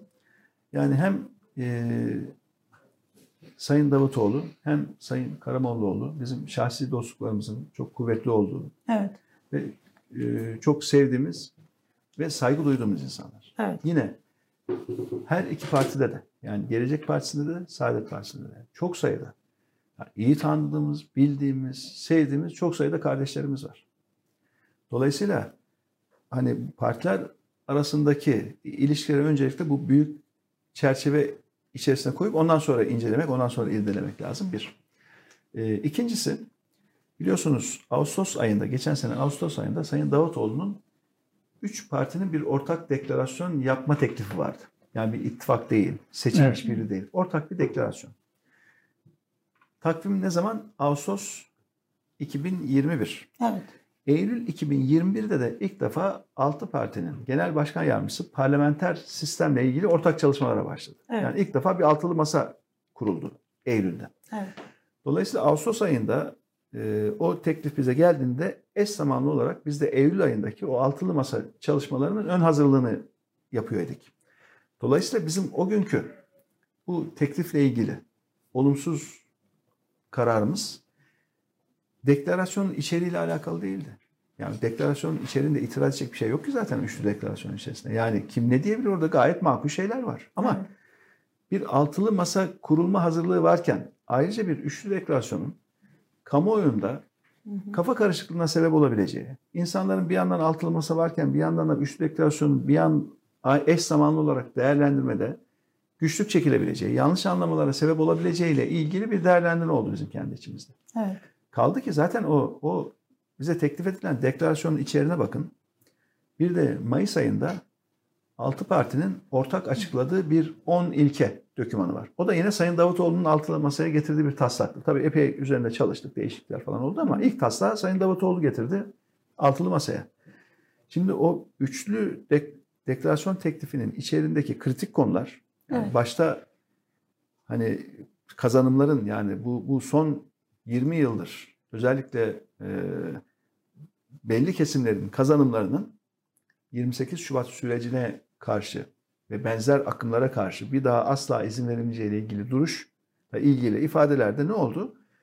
Üç parti için olan ortak deklarasyonda değil, artı parti, altı partinin açıkladığı 10 ilkenin içerisinde zaten oldu. Dolayısıyla orada sadece 3 parti değil, 6 partinin birden ortak e, duruşu ve ortak deklarasyonu haline geldi. Evet. Yani dolayısıyla bizim o günkü itirazımız o yazılı metnin, o önerilen deklarasyonun içeriğine değildi. Yani o dönemdeki o yapının kafa karıştırabileceğiyle ilgili ağırlıklı böyle değerlendirmeler yapıldı bizim başkanlık Evet. kurulumuzda ve evet o gün için bunu destekleyen hiçbir arkadaşımız çıkmadı. Ama o e, ne yaptık? Tamam o Ağustos'ta olmadı ama bir sonraki Mayıs ayında aynı ve benzer ifadelerin de yer aldığı hatta daha geniş bir doküman 10 maddelik ortak ilkeler dokümanı 6 partinin genel başkanının imzasıyla yayınlanmış oldu. Yani bana göre daha iyi bir sonuç almış olduk. Yani bu meseleler sadece 3 partinin değil 6 partinin sahip çıktı ve 6 partinin güvence verdiği meseleler haline geldi. Ee, orada ben bir kayıp görmedim açıkçası bu süreç içerisinde. Biraz sert olmamış mı bu cevap? 21'de 21 reddedildi gibi. Yani e, tabanlarınız birbirine yakın. E, Ama reddedilen nedir? Bakın redde- biz biz bir partiyi reddetmiyoruz. Partinin önerdiği bir metni de e, reddetmiyoruz. Yani burada kabul edilmeyen, kabul Evet. edilmeyen nedir? Kabul edilmeyen bunun zamanı, şekli, altılı masayla eş zamanlı oluşu şu bu. Dolayısıyla e, bu- buna buna ö- öyle bakmak lazım. Yani bir de diyorum ya bu yazılı mülakatlarda hep şey sorunu var. Yani mesajın söylüyorsunuz ama ne kadar hangi tonda nasıl yansıyor? Öyle e, sorunlar var ve ne, ne zaman oluyor bu? Üç günde altı şehri ziyaret ettiğimiz, Erzurum'da başladığımız Erzurum, Bayburt, Gümüşhane, Trabzon, Rize, Artvin programının Trabzon-Rize arasındaki etabında 40 dakikalık İsmail Bey ile beraber oturmuşuz. Arabanın arkasında, arabada bir yandan seyahat ediyoruz, bir yandan telefonlar falan geliyor. İsmail Bey'le de sohbet ediyoruz falan. Öyle bir ortam yani. Dolayısıyla e, yani her gün belki 5 tane 10 tane konuşma yaptım ben yani. Her gün basın toplantısı yaptık. Her gün o kadar konuşmalar içerisinde yani yoğun bir programda hani bir ifadeyi alıp hani sert mi oldu biraz daha dozu şöyle mi olmalıydı falan yani bunlara girersek bu şey olmaz yani. Eğer birbirimizin samimiyet, samimiyetinden emin olmazsak evet. böyle ufak tefek şeylere de hemen alınganlık gösterirsek e, bu yol beraber zaten yürünmez yani. Şimdi bu bir yol arkadaşlığı var. Bir altılı masa diye önemli bir e, yapı kurduk. Ve böylesine şimdiye kadar yakın siyasi tarihimizde olmayan altı partinin bu kadar geniş bir dokümana mutabakatını sağladık. Bu da yetmedi. Arkasından seçim güvenliği sistemi kurduk. O da yetmedi. Yine Sayın Davutoğlu'nun altılı masaya getirdiği 10 maddelik ilkeler metnini hep beraber imza attık. Tabii değişikliklerle beraber aynen değil. Herkesin önerileri oldu. Yani bütün bu süreçte yani bu ufak tefek şeylere takılırsak bu uzun yol yürünmez yani. Onun için Anladım. Herkes birbirini biraz idare edecek. Anlayışla karşılayacağız. Ee, dediğim gibi hem Sayın Karamollaoğlu hem Sayın Davutoğlu bizim sevdiğimiz, saygı duyduğumuz insanlar. Partiler öyle. Yani çok sayıda yakın arkadaşımız var. Ee, her iki partide de. Onun için e, bunlara takılmayıp yola devam. Sayın Babacan bu Yani açımızdan konuşmanızdan öyle en azından. Biz öyle değerler. bu konuşmanızdan ben çok büyük memnuniyet Ben duydum. evet. Bir tebessüm ederek anlatıyorsunuz. Ee, Bu Evet. iyi bir mesaj. Az önce jestlerin, mimiklerin ne kadar önemli olacağını, yazılı metinde bunun belli olmayacağını söylediniz. Bir de e, Gelecek Partisi ile e, Deva Partisi arasında bir e, buz demeyelim de böyle bir karlanma gibi bir soğuk bir esinti olmuştu. Şimdi onu ortadan kaldırdınız. Güzel meltebe Evet. de ben memnun oldum. Altılı Masa'nın özellikle de e, Davutoğlu'yla e, sizin aranızdaki iklimin e, böyle e, sevecen olması, ılıman olması memnuniyet verici. Bu açıklamanızı çok olumlu buldum. Onu da söyleyeyim yani. Ee, evet. Ee, var mı başka Yok, sorunuz? hayır. Taha Bey? Benim merak ettiğim. O şeyi sormak istiyorum. Erken seçim bekliyor musunuz? Ben bir erken seçim sorusuyla e, kapatalım. Ya şöyle Kasım ayında bir ihtimal zayıf da olsa bir ihtimal görüyoruz Kasım'da yani. Ee, çünkü şu anda erken seçim kararı için meclis toplamı bile gerek yok. Cumhurbaşkanı tek imzayla karar alabiliyor. Ve Evet. karar alındıktan sonra da yaklaşık bir iki ay içerisinde falan seçim yapılabiliyor. Ee, Kasım sonuna kadar da olabilir yani mevsim Türkiye'nin çoğu yerinde hani kurtarır. Aralıkta zor ama hani Kasım ne bileyim 15'i 30 arası falan bile en geç tarih olabilir. Bunun için de Eylül ortasında falan karar alınsa Kasım'da seçim olabilir. Dolayısıyla biz bütün teşkilatımıza yani böyle bir ihtimalin olduğunu, ana Evet. senaryonun olmadığını ama bir ihtimal olduğunu, dolayısıyla hazırlıksız yakalanmamak için de bir tek gün bile kaybetmeden her gün sahada olmamız gerektiğini, her gün vatandaşlarımızla buluşmamız gerektiğini, her gün kendimizi daha fazla daha fazla anlatmak için gayret içinde olmamız gerektiğini söyledik. Dolayısıyla Kasım'da bir seçim oluverirse hazırlıksız yakalanmamak lazım. Ama seçim ilan edildikten çok e, yani sonra da hemen hızlı bir şekilde organize olunur yani. Çünkü biz zihni hazırlık yapıyoruz her konuda. Evet. Yani zaten niye biz Ekim sonunda mesela bunları bitireceğiz? 22 ay eylem planla. Arkadaşlarımıza hedef verdik. En geç 31 Ekim'de bitiriyoruz dedik 22 tanesini. Ki hani olur da Kasım'da bir seçim olursa Kasım'daki seçimlere giderken biz 22 alanda 360 derece tüm politika alanda kuşatan her alanda yapacaklarımızı açıklamış olacağız. Mesela sorduğunuz dış politika, dış güvenlikle ilgili de bizim bir eylem planımız olacak. Göç meselesiyle ilgili bir eylem planımız olacak. Hiçbir Evet. sorundan kaçmıyoruz bakın. Ne yaptık? 8 nolu eylem planı konusunda KHK. Kanun hükmünde kararını. KHK mağduriyetleriyle Mağdurları. ilgili. Evet. Şimdi buna yaklaşmaktan çoğu korkuyor yani. Ya bunu, bunu, bunu çalışırsak bize FETÖ'cü mü derler. Değil mi? Biz aldık ya hukuk ve adalet neye gerekiyorsa onu yapacağız dedik. Hatta biraz arkadaşlardan soranlar oldu. Ya dediler acaba bu istismar edilir mi seçime giderken falan. filan. Ya dedim. Hukuken doğrusunu yapalım. Gelecek siyasi saldırıları ben göğüslemeye hazırım dedim. Çünkü biz doğru yaptığımızdan eminsek FETÖ'yle mücadeleyle de sonuna kadar devam edeceğiz. Ama mağduriyet varsa, haksızlık, hukuksuzluk varsa onu da yine hukuk çerçevesinde mevcut anayasaya ve yasalara göre nasıl çözeceğimizi ortaya koyalım dedik ve açıkladık. Hiçbir sorundan korkmuyoruz Evet. biz. Partinizin Çünkü milletvekili gerçekten yönetme iddiasıyla biz yola çıktık. Yani bizim partimiz dikkat ederseniz böyle da, kimlik siyaset yapan bir parti değiliz. Dar bir ideoloji siyaseti yapan bir parti de değiliz. Yani kimlik siyaseti Olmamak yapıyorsanız, lazım. dar bir ideoloji siyaseti yapıyorsanız ne yapıyorsunuz? İşte dar ideoloji zeminine hitap ediyorsunuz. Oradan yüzde üçlük, beşlik neyse o kitleye hitap ediyorsunuz. Diğer kitleye belki çok kızdırıyorsunuz. Hiçbir zaman ülkenin tümüne, tümünü yönetmeyle ilgili bir iddianız olmuyor. Kimlik siyaseti de, dar ideoloji siyaseti de ülkenin tümünü yönetme iddiasında ol- olmaz, olamaz yani. Ben o kimliğe hitap edeyim, oradan oy alayım, siyasi yelpazede bir hissem olsun. Yüzde üçlük, beşlik neyse. Biz öyle bir parti değiliz ki. Dolayısıyla el atmadığımız sorun olamaz bizim. Yani bu ülkede yaşayan her bir vatandaşımızın en küçük azınlık dahi olsa sorunlarına, dertlerine çare bulacak bir yaklaşımla gidiyoruz. Ve onun için her alanı e, detaylı çalışıyoruz. Mesela eşit vatandaşlığı da içeren bir temel haklar eylem planımız gelecek. Mayınlı mı mayınlı bir alan. Evet. Çok tartışılacak mı Evet. tartışılacak. Ama bütün cesaretimizle doğru neyse ortaya koyup geçeceğiz. 84 milyon insanımızın, hepsi bizim insanımızın. Hepsi bu ülkenin eşit vatandaşı ve hepsinin hakkı var. Bu Evet. haklarını doyasıya yaşamaları için de ne gerekiyorsa ortaya koyacağız. Demeyeceğiz ki ya bu küçük bir grup. Bunların şimdi hakkını fazla konuşursak öbür tarafı kızdırırız. Oradan oy kaybeder. Böyle bir şey yok. Yani biz bizim gerçekçi olmamız lazım. Ve sorunların üzerine üzerine gitmemiz lazım. Türkiye'nin buna ihtiyacı var yani. Başka bir Evet. şey değil. Altılı masa ne zaman toplanıyor Ali Bey? Ee, şu an itibariyle Gecikti mi biraz? tarih 21 Ağustos. Öyle mi? Evet. Yani şu anda e, Saadet Partisi'nin ev sahipliğinde yapılacak ve Saadet Partisi'nden bize bildirilen tarih 20 Ö- ö- ilk bir Sayın Karamollaoğlu telefon etti. Telefon turuyla liderleri şöyle bir e, turladı. Yani herkes için uygun mu diye. Herkes için uygun olduğu netleştikten sonra da özel kalemden, Saadet Partisi'nin özel kalemden bütün özel kalemlere resmen duyuruldu. 21 Ağustos saat 14 diye inşallah. Ben şunu söyleyecektim. Partinizin milletvekillerinden Mustafa Yeneroğlu'nun bu konularda çok çalışması var. Evet. Ee, onun e, bir çalışmasında e, KHK ile 250 bin kişinin mağdur edildiğini belirtiyor. Çok geniş bir şey. Ee, Bir buçuk evet. milyon kişi de soruşturmadan geçirilmiş. 1 milyon 574 bin kişi hakkında terör Evet. örgütü üyesi olma suçlaması var. Evet. Suç soruşturma duyurusu var. var. 1 milyon 574 Korkunç bir şey. Bu da 2020 sonuna kadar biliyor musunuz? 2021 rakamları daha açıklanmadı. 2021 rakamlarıyla beraber belki sayı 2 milyona yaklaşacak. Bilemiyoruz onu. Ama Adalet Bakanlığı'nın web sitesinde açıklanan sayılardan biz bunu alıyoruz. 1 milyon 574 vatandaşımız terörist olmakla suçlanıyor şu an. Siz Dışişleri Böyle şey Bakanlığı yok da ya. yaptınız. Ee, dış dünyada 1 milyon 750 bin şüpheli taraftar olan bir terör örgütü imajı nasıl dehşet verici bir imaj değil mi? Bu Neyi, imaj aynı hangi zamanda akla izin- gerçek terör örgütlerinin işine geliyor. Tabii. Çünkü terör kavramını sulandırıyor.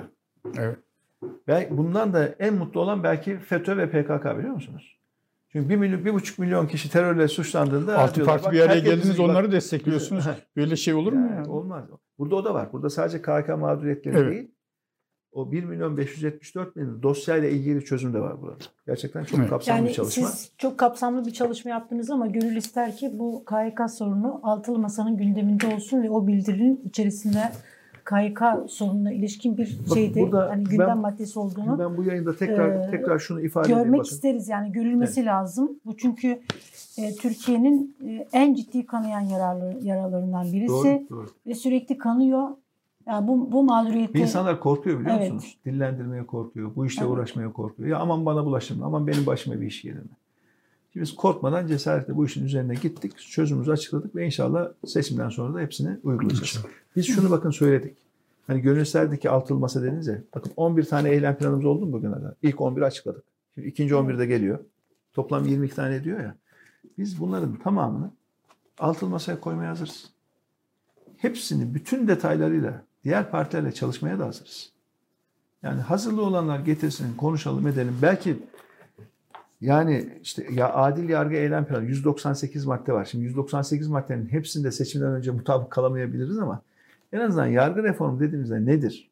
Bu işin ilkeleri ne olmalı? Hedefleri ne olmalıdır diye şuradan bakıp iki sayfa üzerinde altı parti mutabık kalırsa bu ortak Cumhurbaşkanı adayı için de büyük kolaylık olacaktır. Altı partinin ortak dil ve söylemle seçime gitmesi açısından da iyi olacaktır. Yani ben burada bu canlı yayında bu teklifimizi tekrar dillendirmiş olayım. Peki çok teşekkür ediyoruz. Ben gönül, teşekkür ediyorum. Gönül Sağ olun. rahatlığıyla biz sorularımızı sorduk. Siz de bütün böyle açık yüreklikte cevapladınız.